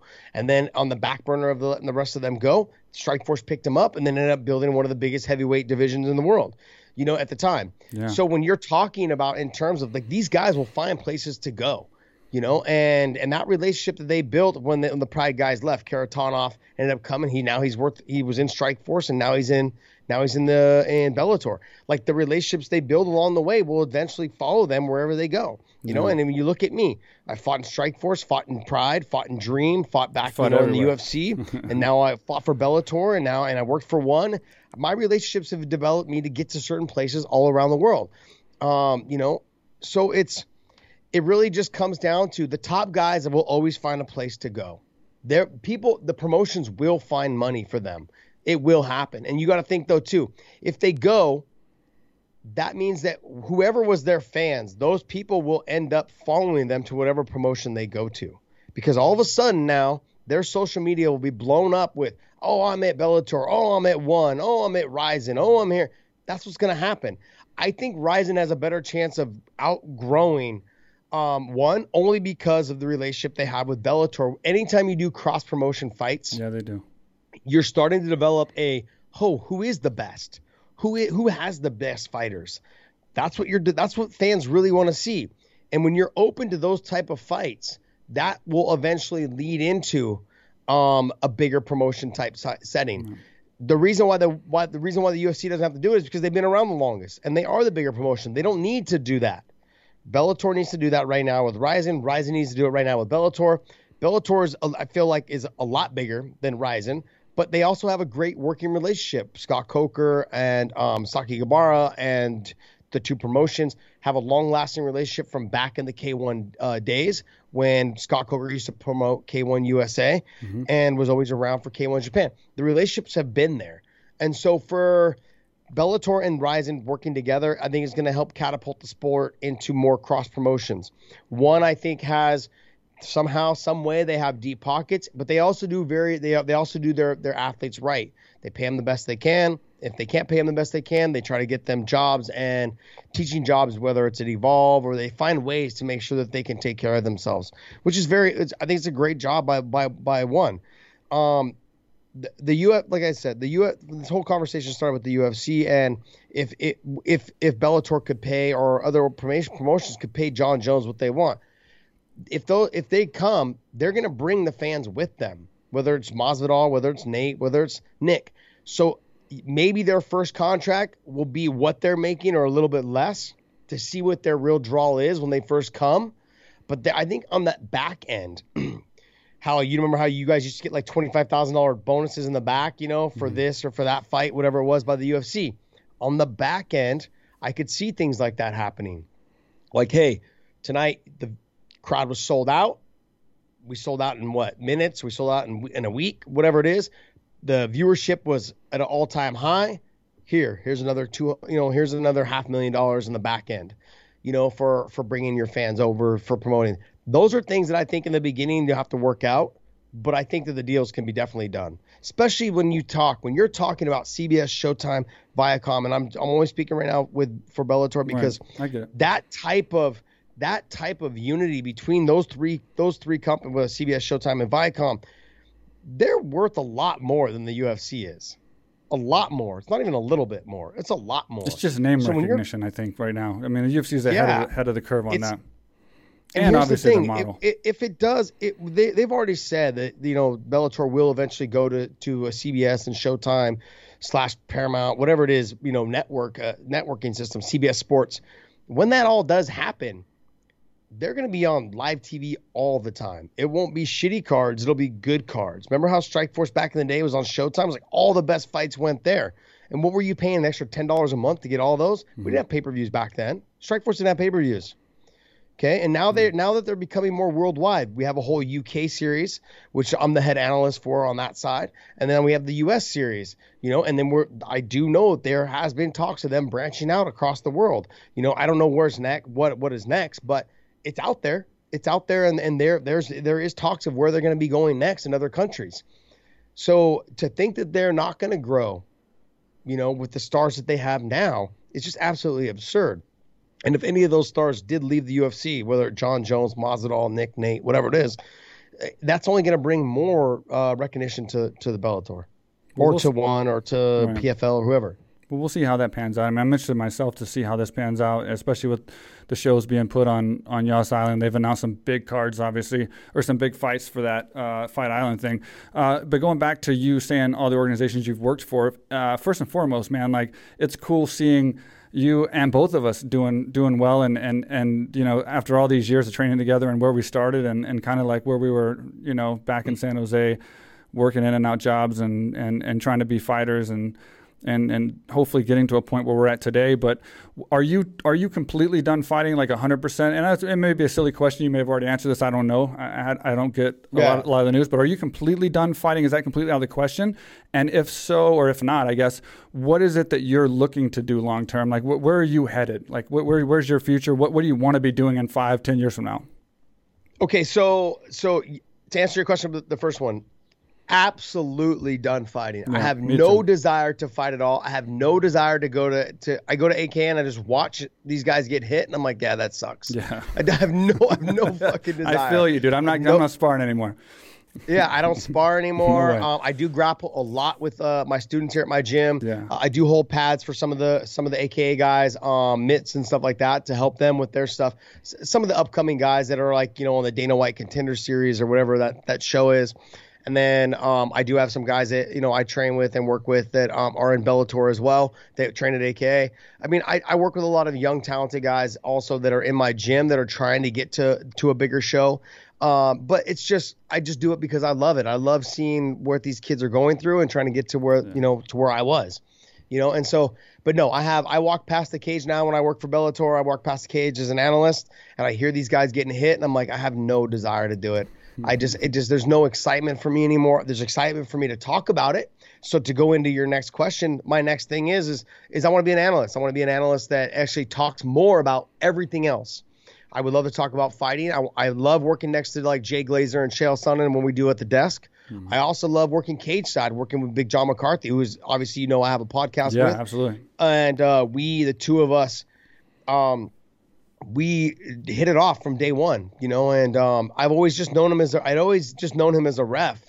But as we started to work together and we just sat down and had lunch together and sat down and, you know, just talked fights and talked about opponents and who we would like to see match up next, you know, in Bellator and, and just getting and digging our our our, uh, our heels in on like which events and which fighters we would like to work and which events and fighters we'd like to call that fight. Um, we, we, we've grown to, to respect and, and really love talking and working with each other. Um, working with Morrow again after the Strikeforce days and Showtime and all that, and back with him now with Bellator. And then being able to work alongside Goldie.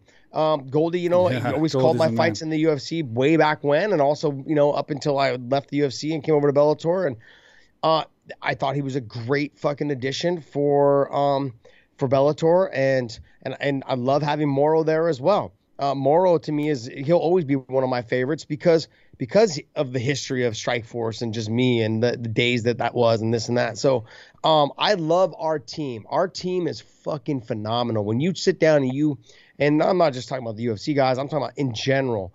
We have a great group of guys from Jay Glazer. It's just fun to be around. Just I've known Jay for almost thirteen, twelve, thirteen years now. Um, you know, and Chael.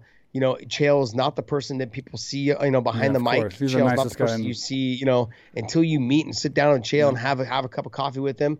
Uh, he doesn't drink. So it's like if you sit down and have a cup of coffee with him or you sit down and have breakfast with him, fucking phenomenal guy. Yep. Just absolute, a wonderful person. Just yep. a, a wonderful person to heart. Um, and Big John is absolutely the same thing, you know. And so my our production team and our um, our group of people that work for Bellator, and I'm not even into the, the fight side of those guys, you know, whether it's Scott Coker, Rich Rich Chow, Mike Kogan, the you know Cariana, all the that group of people, um, you know, Victoria Gracie, Jordan uh, Jordan, and um, those guys. Everybody that works for Bellator to me is like the it's a little bit of the old Strikeforce reunion. With a little bit of new flair and flavor with Chael and Jay and, you know, Goldie and Big John. And but it's fucking fun, man. Yeah, I, of course. I love it. I, I, I, I said, if I, if, when I retired, I wanted to have something else to do. And the gym was taking up all my time and I loved it. And I loved being in the gym and I, I still love it to this day. Um, but it, I knew it wasn't my end game. My end game, I wasn't going to be happy until I was doing something like this where I'm an, um, where I'm an analyst. And I absolutely love it, man. I love seeing these young, young kids, twenty-one, twenty-two years old, living their dreams and, yeah. and being successful at it. It's so fun. There's this young kid out of uh, Sweden. Is it Sweden? I think it is Sweden. Oliver Enkamp. All Sweden or Dem- Denmark? I think it's uh, Sweden. Just fun to watch, man. Like, I got kind of a little bit of a taekwondo style stand-up. Good grappler, long and lanky. Just fun. Just fun to watch. You have yeah. good, good guys. And then you have guys like Patricio Pitbull, who to me is probably the most underrated fighter in the whole sport. Yeah, he's and good. And I, I feel and people are going to criticize me all day long, call me a homer, this and that, but the kid's so damn good. And if you don't think so, talk to Henry Cejudo about how good he is. You know, everyone thinks Henry Cejudo is the, the, the really good. Well, ask Henry how good Patricio is and and how good they've made each other. They're fucking great, man. They're great, the two of those guys. And, uh, you know, and a lot of the other guys that are on that roster, guys that are up and coming in Bellator, um, uh, Costello Van Steenis, um, Fabian Edwards, Leon Edwards' brother. Yeah. Fucking those two guys just so happen to fight in the same weight class, but those two guys are future stars. Yeah. I just absolutely phenomenal star. They're going to be stars. Van Steenis trains with Musasi. Uh, you know, Leon, uh, Fabian trains with his brother Leon and some of the other guys. M V P's already a star. Just need to get him more busy, more active, and also up his up his uh, caliber of guys. Don't get me wrong. He has fought some guys that were not to the upper echelon, but a lot of guys don't want to fight him. Just being honest. Yeah. It's hard to get fights for guys that don't want to fight him. And the guys that we did get that were good, he made them look horrible. So they're like, oh, those guys are old. They're all washed up. I'm sorry, man. But anytime someone breaks your skull, you're good. You're like, if I break your skull, I- I'm going to be considered really good. And he does that. And so there's a lot of good guys. And I'm not even mentioning like uh, Patchy Mix, that kid out of, he trains out of uh, Greg Jackson's. Stud, man. Just a stud. Just takes people back and just can't get them off. I mean, Juan Archuleta. We've got so many good guys. You know, the Jimmy Show. We got Strabanimal. You know, you got uh, James Gallagher. He's good as well. Ricky Mendejas, really good. Our one thirty-five pound division is stacked as well. We've got young, young, talented guys, and that's what it's going to take to build stars. Mm-hmm. We, you know, Coker does, does this. Um, when he when he had Strikeforce, he did this as well. He had some fights that looked like they were get, like like uh, show fights, you know. We had the Ken Shamrock Hoist fight. We had the Kimbo Ken fight. You know, we had Data five thousand and Kimbo. We had fights like that, you know, in the beginning to get people, to get eyeballs on us. Mm-hmm. Now those fights, if you notice, have, have gone away. Right. You know, they're gone. And now because the younger talented guys like M V P were able to fight on some of those cards, it's bringing name recognition and notoriety to those guys, and that's all the that's all those old that's all those older fights were meant for, was to bring notoriety to the young talented guys that are on the card. I'm, I'm a product of that exact um, layout and that exact format of what how Coker does it, and now he's just banking on the guys that we have to to continue to build their stardom, and I think they will. I think they're going to put on great fights, and they're going to give their, they're going to fight their asses off. And especially when when they get onto the C B S or Showtime network and they become like household names, it's just going to grow and get bigger and bigger and bigger. And you're going to see the best fights. I really believe Bellator will have the most exciting fights um, in out of any promotion coming within the next year. It's cool, man. And and you're doing all these things, and then your podcast, bro. Like, dude, good job on the podcast, man. I've been following since the beginning. Yeah. And you started a little bit before me, and then I had like this crazy long break, man. It was like nine months. I didn't do a single episode, dude. We were yeah. so swamped, and finally we got the workflow, and I got enough staff that we can keep this thing going. Um, I've been doing a ton lately, but uh, good job on your podcast, bro. And like, and uh, so you you've built that thing so much. I'm looking at the views now and the the comments and the, and the podcast itself. It's it looks like you're having a lot of fun. How is it working with Big John, and how is it doing doing the podcast with him? Y'all are well, a great dynamic. Big, Big Obviously, John, it shows. Big John is uh, pushing seventy-five years old. And, what? Um, you whoa, know, whoa, whoa, whoa, stop.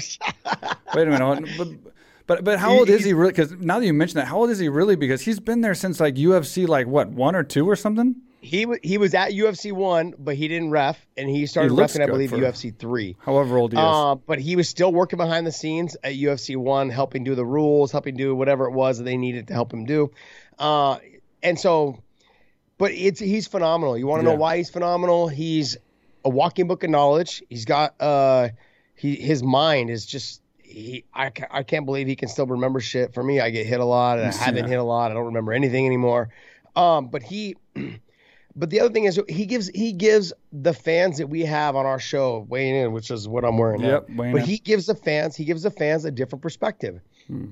He gives them the referee and the promotional history of the sport, which I, even though I was with the U F C back in two thousand, two thousand one, two thousand, all those years, and, and I was around it, I didn't know what was going on behind the doors. Right. You know, I just knew the fight part of it. And and I knew the contract negotiation part of it. I knew all those things dealing with Dana, dealing with Joe, dealing with Sean Shelby. I knew all those things. But guess what? The game has changed, and it's progressively changed, you know, throughout, whether it's Bellator, whether it's U F C, whether it's ONE. But I've worked for all these organizations at some point in time. You know, I fought for the U F C, fought for Pride, fought for Strikeforce, fought for Dream, fought for, uh, worked for ONE F C as a mm. commentator, worked for Bellator. Now I work for Bellator as a commentary, like uh, doing analyst work. So it's, I've been around in every organization and seen how it all works. It's, um, it's fun, man.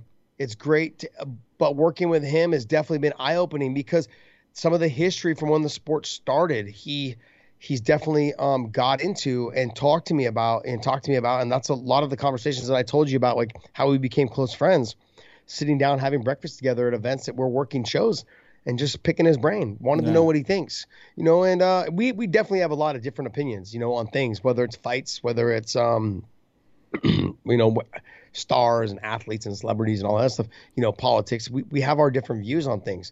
But the one thing that we we can do, which is what I would love for everyone else to do, is to talk about it. Like yeah, you can't course. get anything solved unless you unless you sit down and have a conversation. You know, like this, oh, well, my team wins is is bullshit.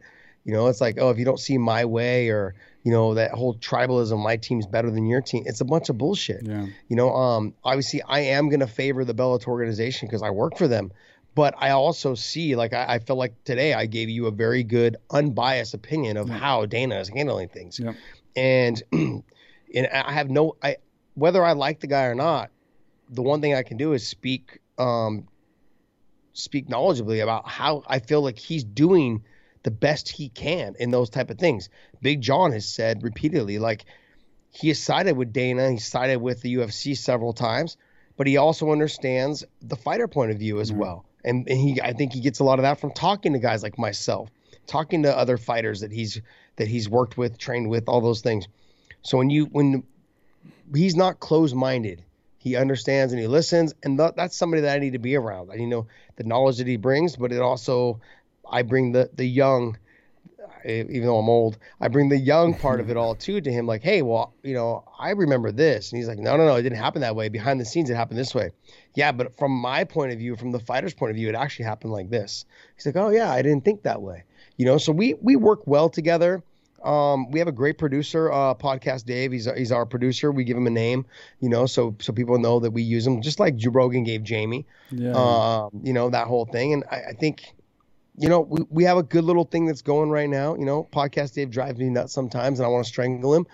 But uh, but it's like having a little brother you never wanted, you know. And sometimes you gotta be you gotta be friends friends with him and play with him, and you know, and and, and encourage him to you know to be who he is. But I love it, man. I, I love the group that we have right now. We have a good little thing, and and uh, the numbers have grown. I think we're we're growing like a thousand subscribers a week. It's nice, you wow. know, as of now. And there was a couple there was a couple weeks in there where we we that first week of of U F C fights we grew six thousand subscribers in one week.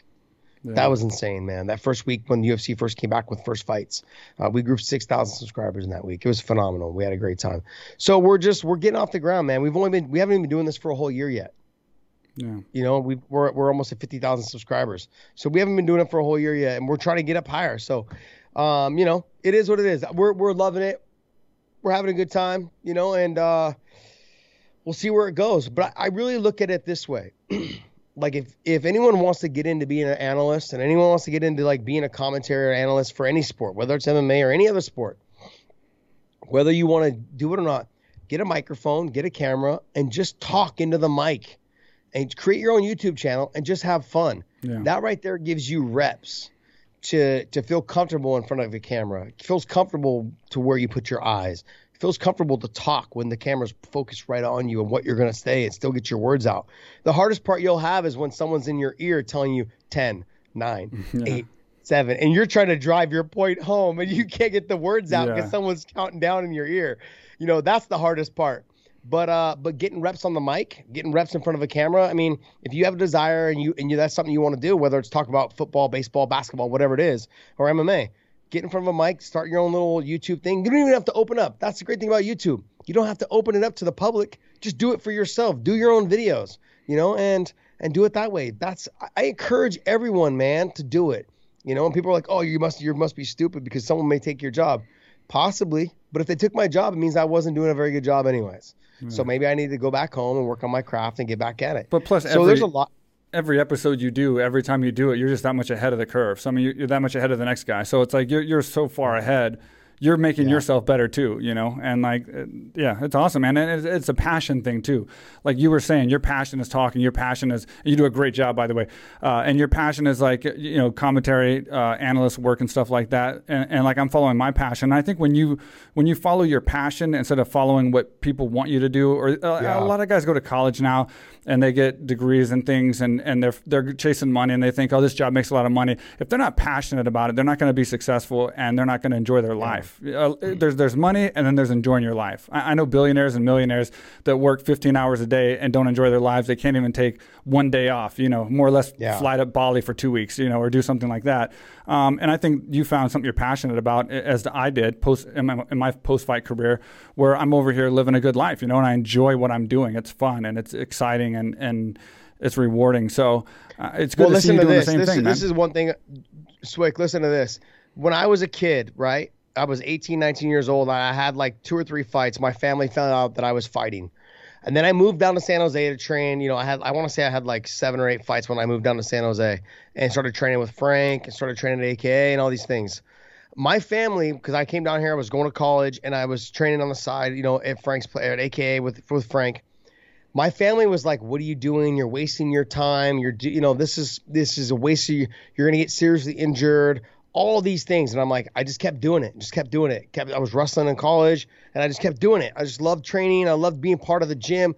It kept me away from being at the club, kept me away from being stupid and doing dumb things. Yep. I was just, I ingrained myself in it. Guess what? Within, by the time I got signed with the U F C, my family didn't even know that I had signed with the U F C. My family didn't even know I was fighting on T V, yeah. on pay-per-view. But guess what? One of my cousins was in Vegas on my first U F C fight when I fought Gerald Strebent. And I'm in the back warming up, and he texts me and says, hey, I just saw your name on the flyer out in the casino. Are you fighting? And I said, yeah, I'm fighting here. He's like, holy shit, I'm here right now at the Mandalay Bay. Like, can I come? And I'm like, I'm like in the back warming up. Yeah. And he, I'm like, I'm like, I'm like, look, dude, I can't get you a ticket, man, unless you can get in. I said, and I fight probably – I want to say I was like the second or third fight on the main card, maybe the fourth or something like that. But anyways, I was later in the pay-per-view, not in the, not on the main card, but on the prelims. But I was like third or second or third fight on the prelims. And and he like he went and bought a ticket and came in and watched. After that, he spread all the knowledge to the rest of the family saying like, dude, he's fucking good. Like he's good. He's on T V. Like he's he's people are buying pay-per-views yeah. that he's fighting on. That's crazy. Maybe they're not buying them for him, but he's on pay-per-view yeah. cards. Like, this is crazy, and he's good. And then I won that fight, and it was just – it was almost like the reality was I was hearing from my family for years about how, oh, you're wasting your time. You're yeah, going to get course. hurt. You're going to be broke. You're this. Get a job. Why don't you work for a union? Be a plumber. Be an electrician. I had no desire to do that. It's passion. And man. it's all it's all led me to do this. So if you don't fire – if you don't follow the desire that you have on what you want to do, and sometimes you don't know what it is you want to do, but do what you enjoy doing, and that'll lead you in a direction that opens up a bunch of other doors. Right. You know, I enjoy talking about fighting. I loved fighting so much that I I just dedicated myself to it, and I thought I was pretty good, and I think I lived out to be a pretty good fighter. And now I've talked about fighting because I love fighting so much, and it's progressed into this. I have a podcast now. I'm an analyst now. And and think about this. I work for C B S and Showtime. I must be decent at what I'm doing. I must be okay. You're not bad. So I love this, man. I love this. And I and like I said, with you, it's I love it. I love the fact that you you own this huge A K A out in Thailand. And when you came to me and said, I'm gonna open this big gym, and then I'm how I'm like, I'm like, man, the gym business is hard, and you're opening this huge square like this. How big is your place? Two acres. fifty, sixty thousand fifty or sixty thousand square feet, yeah. The actual facility? All huge. Of it. All of them, yeah, yeah. It's enormous, wow. man. That's crazy to me. I'm, I'm thinking to myself, there's just no way I could manage a place like that. And you're fucking killing it over there. And like, and when Javier came back after visiting him for the first time, he's like, you don't get it. He's like, this place is absolutely amazing. He's like, I That's wish awesome, I could, I you. wish I had a place like that, you know? And here he is, the owner of A K A itself, saying, man, I wish I had a place like Mike Swick's. It's Thanks, fucking man. Great. I appreciate it. You know, and um, yeah, I, I I think that you are doing a phenomenal job, you know? Um, and I know it must be hard, like, you know, living in Thailand, like being from here and being back and forth or whatever it is. But I think it's great, man. I think you're doing a great job. And uh, I admire you a lot. Thanks, man. I appreciate it, dude. Same, same back to you, man. I've always thought you were one of the most technical guys on the team, and you've always been, obviously, you've helped me for my fights and been a big inspiration for me and, and helped me get ready for a lot of my fights, so I appreciate that. Uh, go, speaking of Thailand, real fast before we go, when when am I going to get you out here? Because I've been asking you for, what, seven, ten I years know. now? There was, like, the first time I said I'm going to build the gym, and then that took, like, yeah. forever. Dude, do you remember when I was coming back from building the gym, and y'all were like, because I'd be gone. I'd fight, and then I'd be gone. Yeah. And then you'd see me, like, yep. get ready for a fight, and then I'd be gone. gone and then like get ready for a fight I'd be gone, and then eventually y'all were just like, dude, are you really building a fucking gym? Because I had no photos, I had I was just failing, you know. yeah. I, didn't, I wasn't had no progress, no nothing, and and y'all like I, I I feel like the team didn't believe I was building a gym. I felt like you thought yeah. guys thought I was over here like he's fucking around. And then finally I built the gym, and and uh, you know, it, it got up, and, and it was I was proud to to to open it up, and uh, I wanted to show you guys. So I've been asking you for like seven years, when are you going to be able to fly over here? And, uh, dude, I got a picture of you fighting Gilbert on the wall. I got you with your belt on the wall. I got like, dude, I'm, it's waiting for you, man. Like, when are you going to come over here and, and check it out? And let me show you Phuket and show you the gym. And yeah, I got, I got, I definitely got to get over there. I would like to, obviously we're going to have to wait till all this stuff settles down and flights can be taken. But, um, but no, I, I think after probably you said, cause I think there was a time I was going to come, I was going to come in like a September, and you said, oh, no, no, you should wait till November. Yeah. You were in Singapore. And then I, ended up, then I ended up getting a fight and I couldn't make it. And I was like, all right. Cause I wanted to come out for a while during that time. And I was like, you know what? September would be perfect. This and that. And then you said, no, no, come in November. Cause that's a better time to come in November to like February or March or something like yeah, that. Yeah, high season. And I was like, okay. I was like, yeah, okay, okay, cool. I'll come there and then, and then. And then uh, I ended up getting a fight like in January in, in that time or something like that. I was like, ah, oh, I can't go. So I had to stay and focus on that. And then time passed, and then I ended up getting a job being an analyst, and I was like stuck. Yeah. So not stuck, I should say, but like, I started busy, becoming yeah. busy. But uh, but now, I mean, like also too, owning a gym myself, owning, you know, a clothing line and doing other things. It's hard, man. It's hard to get away. Otherwise, shit yeah. falls. Unfortunately, shit falls apart. Yeah, and you no, know no. that. That's, that's why, why I'm stuck here, bro. And I, I say stuck the same way you did. I love being here, but it's like when I leave, things don't happen the way they do when I'm here. And I go to the gym every yeah. day, you know. So it's like, it's, yeah, I know what you're talking about for sure, man. Yeah. Yeah. It's crazy, but uh, man, thanks for taking the time out for coming on the podcast. It's, it's great catching up with you, and uh, we haven't talked this extensively in a long time, man. And, and dude, we, we spent a lot of time face punching each other. I mean, yes, dude, we, we spent a lot of time training and grappling and fucking working hard. Yeah. So it's good to see where we're at right now. I'm proud of you, man. I'm, I'm happy to see you got a great podcast. I'm happy to see you on, you. on the desk doing the commentary and the analyst work. And, and so good job, man. And I'm just glad that, uh, that, that we're doing stuff. I'm, I'm really happy about that. Thank you, man. I appreciate it. And the same goes to you, my brother. All right, dude. Take care, and I'll see you. Take it easy, man. Have a good one. All right, well, there you have it. Josh Thompson, uh, A K A teammate of mine for many, many years, something like nineteen years. We've trained alongside uh, each other off and on. Um, even the latter part of that, I've been over here building this gym in Thailand. But uh, yeah, it's great catching up with him. I haven't talked to Josh that long for such a long time, and we got into some good debates. We, we see...